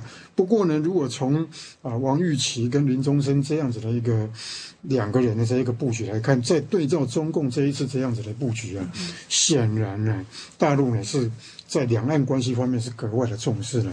当然，也不能说台湾这样的布局就不重视，但显然会给人家感觉呢，在这个人事的安排上，啊，没有大陆来的这么积极，也没有大陆来的，呃，对两岸工作的这一种运作方面呢，有更进一步要推展的这样的一个态势。那么也就看出来的话，从这两这两兆的这个人事布局来看呢，我认为呢。大陆在这个人事的布局，在对两岸关系方面是自信满满的，但是台湾这方面感觉是比较趋于比较保守，也趋于比较谨慎。那么这是不是因为自信不够呢？也未必。但是呢？呃，我认为在保守谨慎当中，可能有一种观望的这样子的一个态势也说不定。我想，从积极面跟保守谨慎这两个不同的人事布局来看，未来的两岸关系啊，啊，应该还有一段的这一个啊调和跟折冲的这一个期间呢，应该呢不会这么快。呃，就是说坊间常常讲的，两岸已经进入深水区，我个人对这个看法其实是比较保留的。刚刚进入深水区的初级阶段而已，那么要进入到真正的深水区，甚至到有没有可能进入到政治谈判或军事谈判呢？我认为这个在近期的一两年当中呢，都可能呢不会有太过于这个明显的这个态势。是好的，谢谢李华秋先生。那么回到华府，我们请教蔡德良会长，就是您刚呃也提到说，对于新的这个呃对台工呃中共的这个对台工作的这个布局呢，您感到乐观呢？不过呃先前有一些这个评论呢，都已经指出说，像虽然习近平是知台派啊，但是知台派不一定是有台啊，或者是对台呃这个良呃态度会良良好啊。那么此外呢，包括是这个于正呃于正生啊，虽然说。啊，对于台湾来讲也是呃了解甚多、渊源深厚啊。不过他的这个一些言行呢，似乎让人觉得他其实是一个保守派啊。似乎对于这个呃改革开放来讲，这个未来呃他的这或者是政治改革来讲，其实大家都还是保持着观望的态度。那您觉得他呃对于是不是我们对于这样的一个呃人事布局，特别在台湾方面，其实还是要谨慎的来看待呢？我觉得这分两个层次来看啊。第一个层次就是习近平跟跟这个俞正声啊，他们的确是他们的工作上是在掌握一个原则，一个基本的原则，就是像譬如说一中原则啦、九二共识。但是在执行层次上来讲，你我我们所了解，像杨洁篪先生曾经在这个华府待过一段时间，也跟很多这个侨胞啊会谈呐，这个到官邸吃饭呐，什么都很了解台湾。在国际空间上的需要，王毅先生呢？我想前年来到这里也当面见过面，也谈到所谓国际空间，他们也非常了解，也知道这个问题。所以呢，我从从两个层次来看，就是说在战略方面，在整个全盘大局上来讲，习近平、俞正声他们可能只是掌握个原则。那么这个原则呢是不变的。在我们知道，在中国大陆北京当局来讲的话，在处理很多事情上头，原则定下来以后就不太能够变动的。除非说你有什么外在局势的变化，但是不会动的。但在技术层次上来讲的话，那么是可以做的事情呢，就很多了。那么，那么他，但是他们，我们知道说他们可可以理解台北的需要，在外交上的需要，那么他们就找了这么多这一部分的专专业的人士来想办法解决这个问题。所以我觉得说，像刚才不管是习近平先生讲话也好，李克强先生的讲话也好。都已经在针对这个问题表示说他们的自信心，也理解他这个这个过程呢有很多困难，那么所以呢他们对这个事情是很有信心，就是很不是很急迫的，但是他们也找了很多人事上的可能的人来想办法解决这个问题。但最重要就是看刚才李华球先生讲的是台北方面的情况，嗯，呀，那么台北方面是怎么样的？我们所了解的是，我们所了解的马英九先生来讲的话，不统不独不武。是不是有让人家感觉有隐性台独或者是独台的倾向？是不是？可是事实上呢，我们所了解马英九先生，他只要讲出来的话，他就信守。最重要是他要信守对美国的承诺，就是不会找麻烦。所以在他只要讲出不统不独不武，我们所了解的他是只要是讲这话，是一定会遵守，一定会好。所以在他任内想要突破，除非有很大的变动，不管。北京来讲的话，等于坦白讲也拿他没办法，就是目前呢，往好的方向走，但是不会进展的太快，这是我看到的一个情况。好的，谢谢两位来宾啊、深入的这个分析。我们继续邀请听众、观众朋友们加入我们这一轮的讨论。东宁，好的，谢谢博弈。在接听电话之前呢，我还有一个问题，想很快请教在华盛顿现场的蔡会长。呃，我们知道您在华府跟这个杨洁篪还有王毅可能都见过非常多次面了。我知道您还有另外一个机会见到这个李克强，就是现在新任的国务院副总理。那么我刚刚看到他最近的谈话，蛮感性的，谈到这个两岸是打断骨头还连着筋啊，还说这个两岸。花好总有月圆时谈。那您跟李克强相处的经验，他会是一个怎么样的领导人？跟对台的思维会不会会跟过去的领导人有什么不同呢？我觉得李克强先生呢，在这个工作的态度上是非常的柔软的。那么就是跟其他呃北京的这个领导人的做法可能不太一样。那么从另一个角度来看的话，我所了解他对台湾的情况是蛮了解的，蛮熟悉的。哎，但呃最重要是。他对于过去十几二十年的两岸关系来讲是很有信心的，所以呢，他会很稳扎稳打的，哎，来往往前进。但他我相信他不会做出一些很突突然的动作或怎么样。然后最重要就是像他刚才所讲的，就是终有花好月圆时。所以呢，我相信他对这个是很有信心，而且不会很着急。好的，非常感谢蔡会长。那么，这是美国之音和台湾中广新闻网联合播出的海峡论坛，由我樊东宁在华盛顿和在台北的叶博弈先生为您共同主持。今晚海峡论坛上半场邀请两位来宾及时解读习近平与李克强两人对于有关台湾的最新谈话，并分析北京刚刚出炉的对台人事布局。那么稍后在下半场呢，我们会将焦点转向台美之间的贸易投资架构协定以及两岸的经贸交流。今天在演播室现场的来宾，一位是美金华人活动中心的董事长蔡德良先生。一位是台湾中华战略学会的研究员李华球先生，海峡两岸听众观众朋友，现在就可以拨打美国之音的热线电话，向我们的来宾提问，或者是发表您的个人观点。中国大陆的听众观众请拨四零零幺二零零五五幺，在台湾的听众请拨零零八零一一四八九四零。好的，我们看看有没有两岸的听众观众打电话进来。我们想先接听台湾的听众。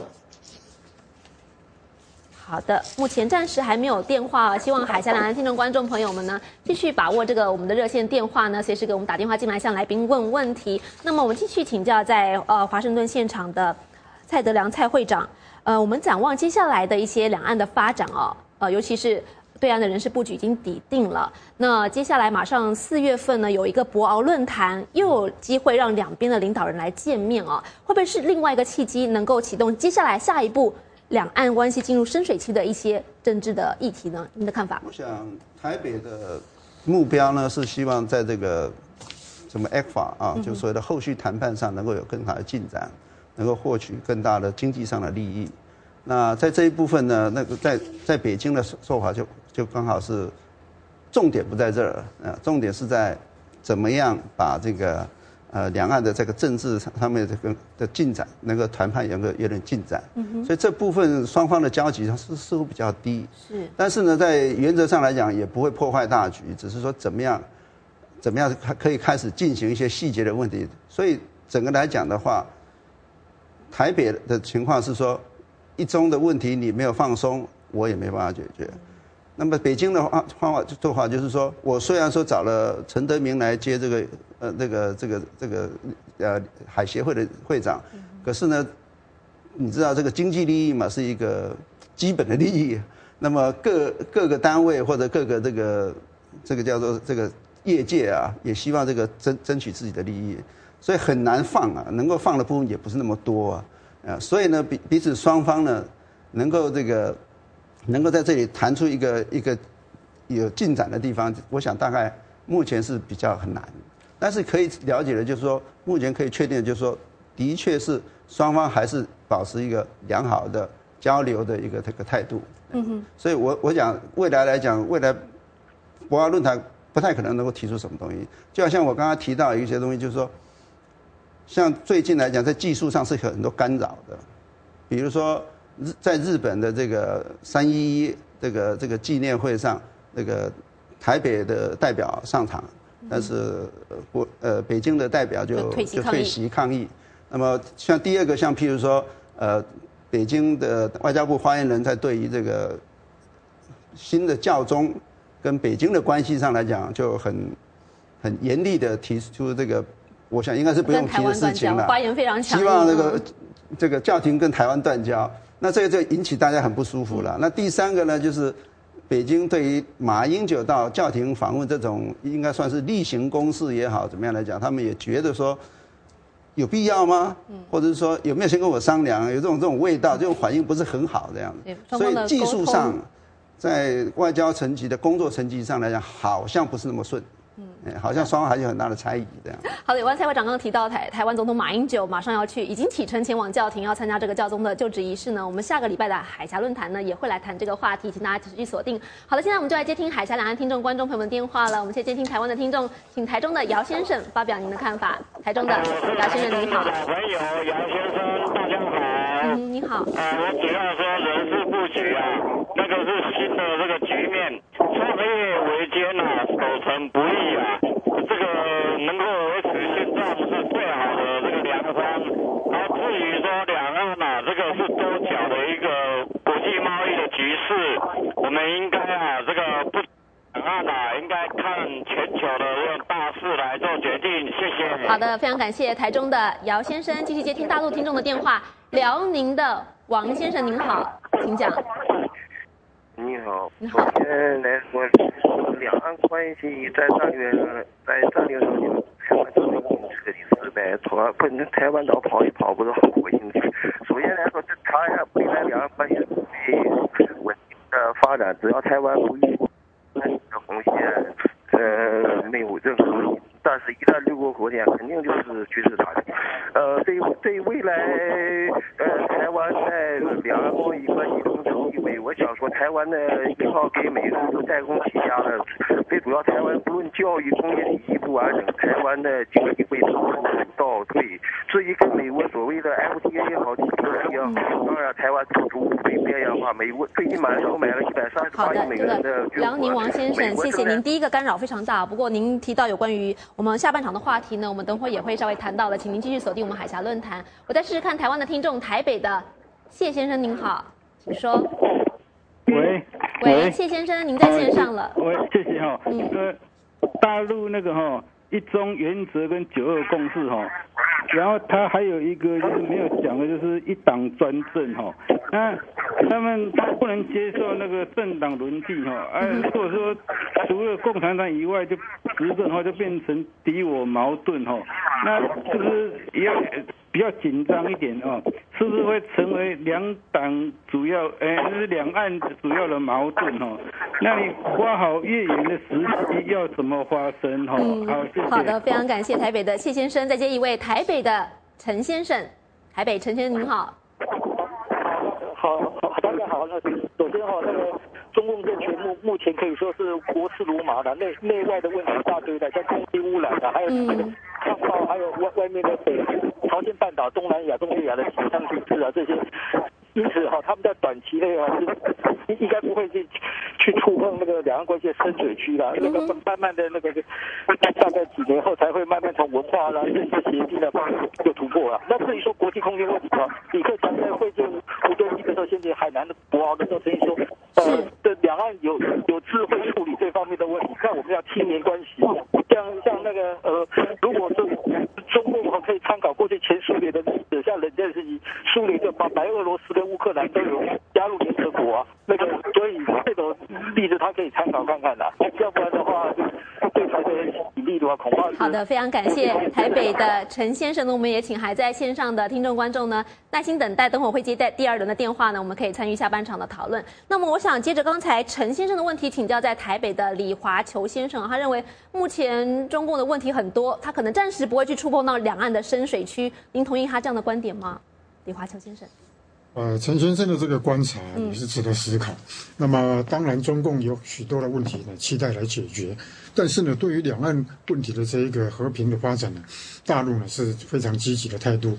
至于坊间所讲的深水区的这个问题呢，当然，也，就是说白了，深水区的问题就是政治问题跟军事的这一个互信机制的问题。目前来看呢，啊，都还属于学者专家的这一个研究的这个阶段，或者是召开相关的会议。啊，要到达到两会，或者是进入到政府阶层的这一个谈判呢，恐怕还有一段很长的时间要来琢磨。目前看起来呢，这个问题非常值得重视，但实际的这一个实质的动作呢，应该呢，还未来呢还有日可期。好的，非常感谢李华九先生有关于这个北京的对台人士跟习近平的对台政策呢，当然很多还可以谈到。不过我们今天先呃进入下半场的讨论话题呢，有关于这个对台人士部分呢，接下来的海峡论坛也会持续的为您继续跟进相关的报道。时间来到了九点三十分，我们马上进入下半场的讨论话题。那么在停滞五年半之后，台湾与美国重新恢复了贸易投资架构协定。T 法的谈判，台美双方在这次谈判中是否达成任何的进展？对两岸现有的经贸交流有何影响？台湾的经济是否过度的依赖对岸？台湾的经济策略如何布局才不至于被北京以商促统，或是在国际经贸舞台上被边缘化呢？我想先请教在华盛顿现场的蔡德良先生，先评价一下这次台美的提法谈判。我想，就是台北的这个谈判呢，基本上是美国给台北，因为这个美牛问题解决了啊，给台北一个交代这样子。那么实质上来讲的话，呃，台北所要的东西呢，他一点都没有拿到啊。那么或者是说有没有开始都很怀疑这样。那主要的原因是什么呢？主要原因就是其实是我们要想要参加这个所谓的自由贸易谈判，但是我们对这个贸易本身是不是自由，就是一个问题。起码我们的态度上并不自由。像美猪的事件来讲的话，这个十六字真言呈现的出来就是牛猪分离就很不科学。我所知道的，这个台北在台协会一位一位朋友告诉我了，就是这次谈判其实主要就是说，我们不是要逼你一定要买台美国的东西，但起码你要你的贸易自由化要出现的，就是说你你说你这以科学的标准。来来讲的话，你说以科学标准，你说 OK 一样的标准，那么你说美美国的东西不能去，那是对的。但是你假如说，你科学标准来讲，牛肉可以进去，猪肉不可以进，那就是没有一个科学的根据来反对美国的猪肉进口。那这个部分的显现就是说，台湾的经贸单位呢是并没有遵守自由贸易的精神。那没有遵守自由贸易精神，你怎么样进入 TPP？你怎么样跟我谈这个 FTA？这就是不太可能的事情了。所以呢？基本上来讲，这个只是给台北一个交代，但是事实上来讲，并没有能够取得一个什任何实质。现在只有台北自方面自己检讨，说我怎么样达到自由贸易的要求，才可以进入 TPP。因为这个将来还是会做，还是必须要做到的。你今天你跟只是跟美国谈了，美国同意了也没有用，因为其他国家也是要希望你能够真的遵守自由贸易的精神。好的，谢谢蔡会长，也继续请教在台北的李华球先生哦。那么刚才我们在上半场的时候讨论到，这个李克强在人大闭幕的记者会上对台湾说：“你们要多多利用大陆的发展机遇，大家一起来发展啊。”那刚才稍早前您在提到对台人士的部分的时候，也谈到大陆的商务部长陈德明去接任海协会，当然主要的工作就是经贸，继续推动两岸交流。不过现在我们看到台美之间要谈 T 法了，比较一下这个 T 法跟两岸之间目前的这个 f a 两岸经贸合作架构协定啊。有中国的评论人士就说了，呃，美国是不断的强势的向台湾要利，而北京是不断的低调的给台湾让利。你同意北京对这样一个提法的一个评价吗，李华秋先生？是的，那么有关于这个 T 法还有这个 F 法，其实这两个是完全不同层面的。那么有关于 T 法这个问题的话，刚才蔡先生特别提到，呃，T 法的精神当然是在自由贸易自由化，这个是很重要的。但是呢，呃，蔡先生可能是从法府的这个角度来观察，那从台北的角度来观察的话，其实真正这个问题的原因在人民对美中的这一个安全的这一个余力的问题啊。当然，现在所谓的科学标准，当然就是 CODES 这一个检验的这个过程。那么去年通过了这一个美国牛的这一个，也就是因为国际的这个认证通过了，所以。台北的这个立法院，那么经过相当的波折，才通过这样的一个啊美国牛的这样一个进口。当然，当时啊夹带了一个很重要，就是说美猪不能够进口。这许多台湾人民啊，对于这样子的一个政府这样的一个保证是非常非常在意的，而且非常非常的这一个重视这样的一个啊政府的这样一个诚信。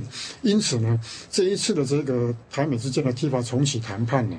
当然，我的观察，我觉得，呃，初步的这个感觉，我认为是给台北啊，在美牛这样的一个通过有一个交代，也就是呢，有兼顾到啊台湾的这一个面子的问题。但是理智来讲，我认为没有。台湾呢，在这一次的这一个谈判当中，理理智的问题，我认为啊没有。那只有面子的问题来讲的话，对台湾人民来讲，真正要看的并不是这个。因此，未来在 T 法的这个谈判，我认为还有许多的这个波折。但是这里面一个非常非常扮演关键的角色，大陆的这个角色是非常重要的。如果大陆有一个开阔的心胸，像习近平、像李克强啊，在人大闭幕的这个致辞当中，花好月圆也好，或者是台。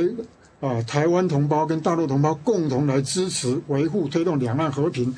如果这两位领导人这一个发言能够呢，诉诸到政府部门的这一个工作当中，同时在两岸的这一个进展当中，能够兼顾到台湾的国际利益的话，我想呢，这个是在推动未来两岸朝和平方向的发展。一个非常非常重要的一个中共扮演一个关键的角色，也就是说，台湾未来在国际的空间有没有一定程度的进展？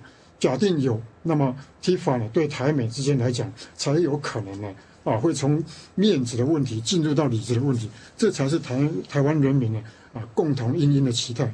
好的，非常感谢李华球先生的分析。那么接下来想把时间交给在台北的主持人叶博弈，请博弈继续就这个台美经贸交流跟两岸经贸交流来向两位来宾提出问题。博弈。好的，那么呃，同样一个问题，想先请呃，想请教两位来宾，先请教在台北的这个李华球先生，就是我们注意到，呃，日本在这个前几天，他宣呃，首相安倍晋三宣布这个日本要加入这个 TPP 的这个谈判啊，这个之前我们谈考虑到看看到就是说，好像美国非常希望日本加入，但日本国内这个呃抗拒的声浪不小啊，后来这个安倍晋三也是花了一番力气才决定要这个。呃，日本要加入这个 TPP 的这个谈判啊，可是相对来讲的话，呃，当然我们看可以注意到这个美国的这个呃重返亚洲的这个再平衡政策，好像日本是一个非常重要的一个角色，所以美国积极的拉拢日本呢。但是我们注意到这个再平衡还有重返亚洲的话，呃那呃，这个台湾好像被虽然台湾非常希望呃能够从美国这边得到一些好处，但是您刚刚提提到这个台美国好像。呃，并对台湾并不是呃非常的呃这个释出很多的利益，您怎么看这个台美国的这个再平衡跟重返亚洲，台湾好像并没有在这里面得到比较多的好处，是不是这个样子？是这个问题呢，其实牵涉的层面非常广，也就是说，哦，美国的这个亚洲的再平衡或重返亚太的这样的一个布局来讲，我认为对台湾来讲。它是应该要提升到一个国家综合安全战略的问题。那么，提升到这个国家综合战略问题，就有三方面要特别注意的。第一个，我觉得必须要有一个稳定扎实的两岸关系；第二个呢，要有一个亲近有效的台美关系；第三个，我觉得要有一个广泛。务实的国际关系，如果这三个关系不能够建构一个比较有可能性的一个进展的这样一个布局的话，那么台湾不管是 TPP 也好，TIFA 也好，或者是 FTA 也好，我想，连里子面子都要顾到的几率都并不是那么高。因此呢，台湾未来的这一个啊跨太平洋这个伙伴的这个协议呢，能不能有机会？我刚才已经讲过了。真正扮演关键的角色还在中共的这个态度。如果中共这个态度不能够突破，中共不能再让让台湾在国际空间有一定的生存的这个机会的话，也就是我特别强调稳定扎实的两岸关系。因为有稳定扎实的两岸关系，才有可能让台湾取得广泛务实的国际关系，甚至有没有可能进阶到亲近有效的台美关系。如果这三个东西一步一步都不能够。接着一个一个的踏阶的话，那么未来的这个台美的这一个关系的 TPP 或者是 TFA，我都觉得呢没有那么乐观，但也不能因为没有那么乐观，台湾就放弃这个啊难得有的这个机会。换句话说，TPP 会不会是呃大陆又又美国或台美之间用来抗衡大陆所谓的东协十加一、十加三这样的一个布局的可能性存不存在？坊间有许多这样的一个说法，是不是？这是两国之间的一个抗衡的动作。假定是这样的话，那么台湾在 TPP 或 TFA 未来的这一个进展呢？我认为并不是那么乐观。嗯哼，好的，谢谢啊，李华球先生。那么回到啊华府，我们请到请教这个蔡德良董事长，就是呃，在这个之前呢，马总统在他进行他新一波的这个呃两岸跟对外的这个人事布局的时候呢，呃，刚刚我们呃前一次这个讨论也提到过了，这个在呃对两岸的这个人事上呢，呃启用了不是很熟悉的人呢，但是在呃对美，他则是把最亲信的这个金普松先生派到美国去了，所以引来的一些呃一些批评，就是说。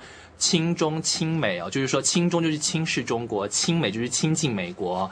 那如果现在这样的一个看法的话，您会不会觉得其实呃台北这边有点把这个热脸贴到美国的冷屁股这边讲讲的？如果说讲的不太好听的话，您觉得有这样的感觉吗？呃，其实这美国方面的话，他的做法是根据他自己的利益，所以呢，你台北怎么做是一回事，那么美国怎么做是另外一回事。那基本上来讲的话。那么，台北当然希望拉紧这个跟美国的关系，但是呢，这个美国呢，当然是也最重要是美国跟北京的关系，他们是最现在是目前是最重要，所以台跟台北的关系，他就必须要掌握在一个可控制的范围内，不会跑得太太过头。那么这个在某个方面来讲，我们知道，这个马马总统上台以后呢，他其实对这一部分是守得很紧的，就是说。他是先把对美关系抓得很紧，那么对大陆的关系呢，只要维持在一个和平的、稳定的关系上就好了。那将来有没有什么突破呢？在经贸上希望尽量有突破，在军事上跟这个政治上，那就是暂时不要给美国找麻烦。那所以以这种观点来看的话，那他在台北的这个对大陆的人事布局怎么样，实在是没有什么影响啊。但是对这个美国来讲的话，让美国可以充分信任他，让他可以这个美国可以很稳定的，他可以很了解美国所需要，也可以很稳定的让美国知道他的需要，双方能够和平相处，这也是他目前的还是一样的所谓不统不独不武，可以继续维持下去，在他未来的任期，所以基基基本上来讲是不会有什么特别的突破。嗯哼，好的，谢谢两位。呃，来宾的分析，我们继续接听听众观众朋友们的电话，东宁。好的，就继续开放海峡两岸听众观众朋友们参与我们下半场的讨论。先请北京的王先生发表您的观点。北京的王先生您好。王先生，请说。哎，我这大陆大陆让让你台湾是没有问题的，看马英九怎么走。他要坚持卖国，只有死会的。美国，美国只是利用台湾，最后没有这样做，也是都照做。谢谢北京的王先生，下一位是台湾花莲的古先生。花莲的古先生您好。你好。你好，请说。哎，是这样啦。嗯。哎，因为我现在一直急于说了解世界的大事，让我们中华人民共和国跟中华民国哈，在长久一直以来，呃，都是中华人民共和国那边是比较以，在我们来讲是用兄弟之邦在在称呼的，让时间一直在推展的时候，大家互信的基础，因为。好的，谢谢花莲的古先生，也请接下来的听众观众尽量抓紧时间，我们线上听众观众还挺多的。上海的熊先生您好，请说。呃，古人君子爱财，取之有道。台湾跟大陆做生意相发展，并没有错，但不要忘记出卖人权，这是不得人心的，这是第一点。第二点，将来的台海两下要统一，不能分裂，但是只能统一在三民主义。不能统一在西陵外的邪教，这个马列主义就是被东欧抛弃的，被苏联抛弃的马列主义。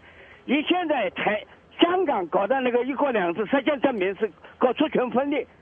我我认为就讲三点意见啊。好的，上海的熊先生，谢谢您来电。下一位是广西的唐先生，广西的唐先生您好。喂。喂，唐先生，请说。好的。嗯。我我讲几点，我讲几点啊。开开头那个李克强讲那个那个什么什么，都是讲的好听的，好像胡锦涛以前讲那个和谐和谐，他那那是制造矛盾的，政府制造矛盾，组织组织一帮场馆啊，给两三千块钱一个月。嗯。强强烈了解，你看人家没有经济来源，那个没有生活着落，那个那个下层民众的财产，你讲一讲是不是和谐？一起。好的，谢谢广西的唐先生，我非常明白您的意思了。安徽的扎先生您好，请说。啊，你好。你好。我觉得，我觉得台湾跟大陆啊，嗯，经济找到一个平衡点就可以政治协商了。以后从经济经济层面来讲，如果走一条这条道路道路一直走下去，如果很顺通的话，政治问题是可以解决的。好的，谢谢。谢谢安徽的扎先生，我明白你的意思。我想顺着扎先生的问题，我想先回到华盛顿现场。安徽的扎先生希望他他的看法是说，两岸的经贸交流持续走下去的话。政治问题是可以解决的。事实上，这也是呃，台湾马总统马政府一直谈以呃先经先政先经后政，可能最后还是要谈到这个两岸之间的一些政治协商的问题。您认为经贸的持续交流可以解决棘手的政治难题吗？我觉得长期来看的话，只要持续目前的和平交流啊，嗯，那么在以商促政或者促统啊，那这基本上是大陆的一个论调了。嗯哼，那么一个那么。其实是我相信是可能的，因为，因为主要就是双方的利益有紧密的结合啊。那么在长期来讲的话，应该会达到在政治上的感觉上放松。当然，像刚才这个这个台北的谢先生讲到一个，就是说，大陆一就是讲究一党专政啊，这个一中原则啊，哈，那么它的人权的问题啊，那么这些都是必须大陆自己本身要解决的，解决了以后才可以吸引台湾的，但。但是基本上来讲，你把这个经济关系紧密的结合在一起，就基本上就跑不掉。那么跑不掉以后，是不是会和统一，会在怎么样情况下统一，那就是另外一回事儿。所以我觉得说，目前来讲这样子是是比较有利的安排。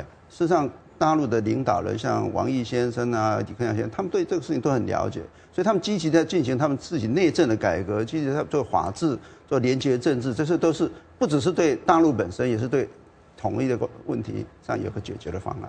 嗯，好的，谢谢蔡会长，也继续请教在台北的李华球先生。刚才接听听众观众来电的时候呢，也有一位听众他就提到了说，虽然我们目前看到今天人大闭幕啊，习李两人在谈两岸关系的时候都说得很好听，打断骨头还连着筋，花好总有月圆时。但是过我们去看过去大陆领导人也对台湾讲过一些好听的话，但事实上可能实施的是一种两手策略啊，尤其是在国际空间，刚才我们提到了，还是非常的强硬。肖总才刚选出来，马上就说台湾应该要跟梵蒂冈断交，你怎么看？呃，人大闭幕虽然讲了很多对两岸好听的话，但事实上接下来两岸遇到困难的棘手的政治问题的时候，北京的态度可能还是非常的强硬。李华秋先生，是的，这一次习近平跟李克强的这个人大闭幕的谈话，特别多提到一个中国原则的这个问题，也就是说，未来的对台政策绝对不会啊。超越这个一个中国的这个原则。至于啊技术性的问题或者是事务性的问题，当然呢会啊会由这个两会呢来啊个别的来进行。那么初步看起来的话，这两位领导人在人大闭幕讲的这个好话，当然也都是一种啊必然的这个结果。过去啊从胡锦涛一直到目前的习近平来讲，常常对台湾呢。喊出呢都动听的这个话，但是并不代表他在外交的这一个啊作为上就会有这个啊比较松手的这样的一个情况。那么梵蒂冈的这个事情，或者是前几天的这一个日本三一一的这一个啊代表上台来这个啊致辞的这个问题呢，再再都显示中共在这个经贸方面，他呢会有务实的一面，但在外交这一方面、政治这一方面呢，啊必然呢会有。啊，更紧缩的这样的一个可能的这个现象来出生，因此呢，从这两个角度来观察的话，当然呢，两岸关系的稳步发展，跟未来有没有可能啊进一步有更开阔给台湾的国际空间呢？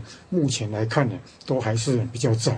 那么有没有可能在啊过一段时间的这个博鳌论坛的这个啊，习近平跟萧万长的这个对话当中，会不会有值得进一步观察对台的这样的一个谈话呢？我想是这是值得我们进一步观察。这是一个啊，习近平刚刚接班之后啊，两岸的这一个啊相关的这个人士呢，在国际的这个场合来见面啊，会不会有重要的谈话？我觉得呢，这是一个很重要的观察的焦点。好的，非常感谢李华九先生。我们继续来接听电话，台北的黄先生，您在我们线上吗？台北的黄先生，请说。好，嗯，大家好。那那个习近平先生啊，他在就职的时候，他是说，嗯，要促进、携手促进两岸和平，这个话很好听，而且也希望他能够实现。但是他也说，他的对国家的那个政策是要。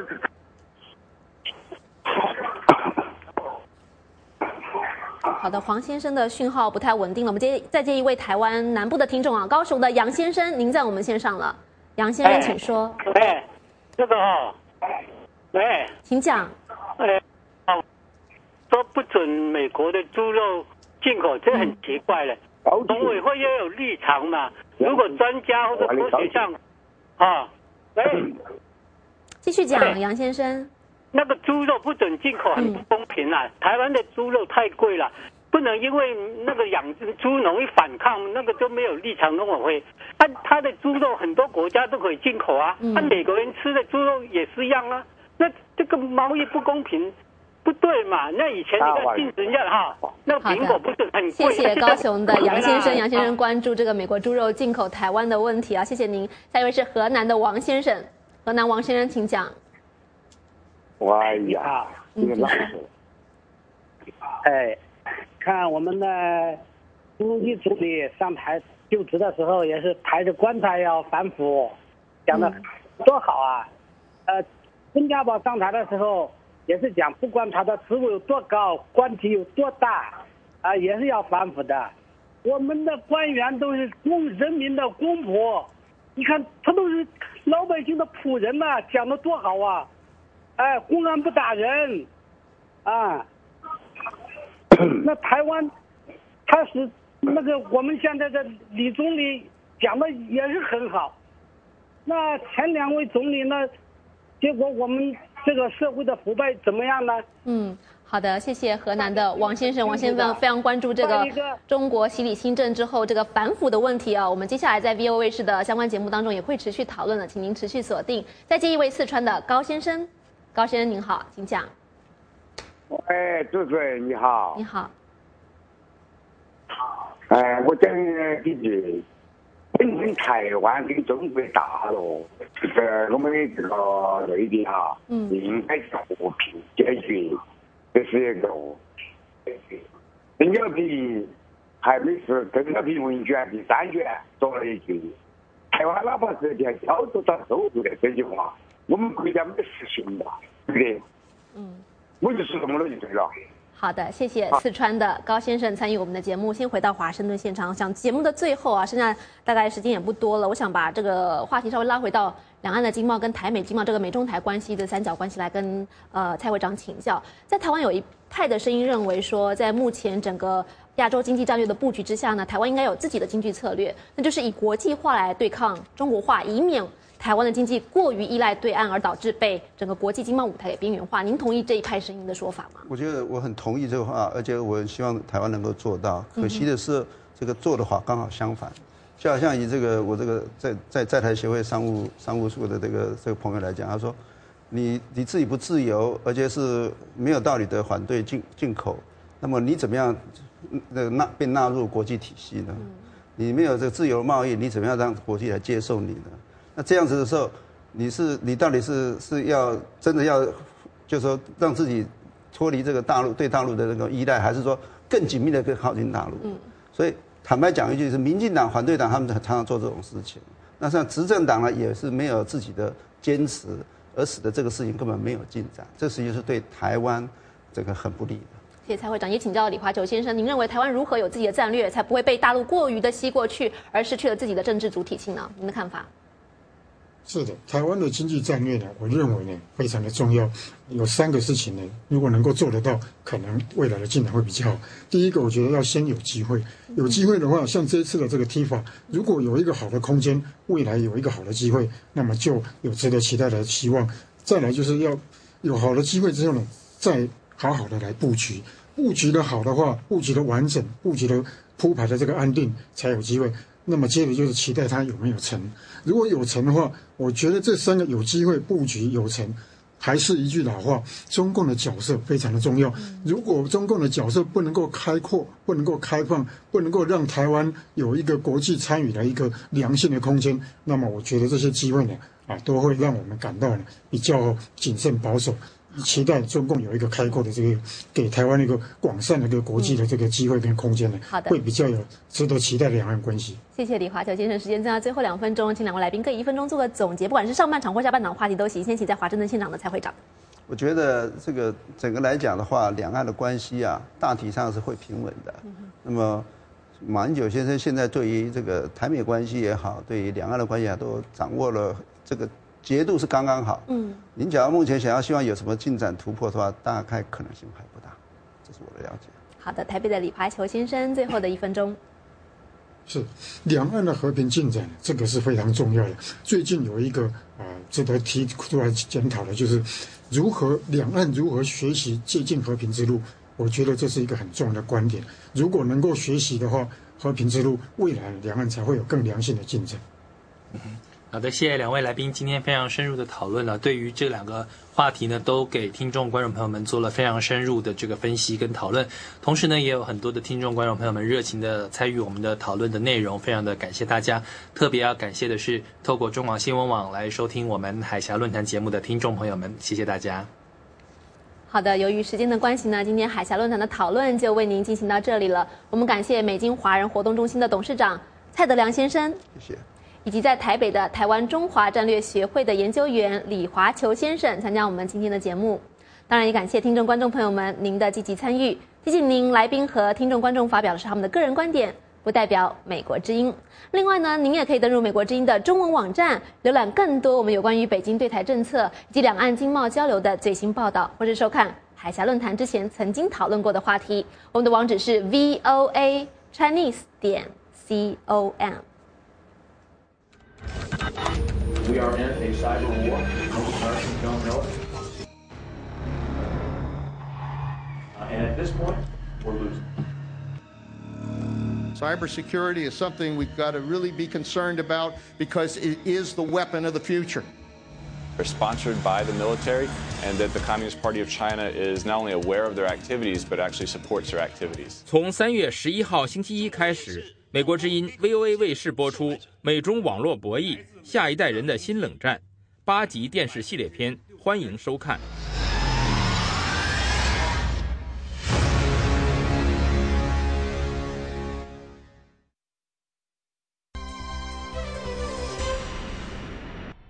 对于使用 iPhone 或者 iPad 的观众，您到苹果应用商店 App Store 输入 VOA News Chinese Edition。下载并安装美国之音中文新闻应用程序，输入 goenglish.me Chinese，安装美国之音的英语学习应用程序。如果您使用安卓操作系统的设备，请到 Google Play，输入 VOA News Chinese Edition，就能找到美国之音中文新闻的应用程序，输入 goenglish.me Chinese。就能找到美国之音英语教学应用程序。您还可以浏览我们的网页，网址是 voa chinese 点 com。好了，刚才我们在讨论中也提到了，台湾总统马英九呢，今天就启程前往梵蒂冈，就是他准备参加下周二举行的新教宗方济的就职典礼。那么在下个星期天的海峡论坛当中呢，我们就要来谈一谈马英九的活路外交的成效。中国宗教自由的现况，以及两岸与教廷之间这个复杂的三角关系，请观众朋友们持续锁定海峡论坛。好的，又到了跟大家说再见的时间了。我是樊东宁，仅代表美国之音所有的工作同仁以及台湾中广新闻网的叶博义先生，祝您晚安。海峡论坛下周日同一时间我们再会。蔡会长，谢谢。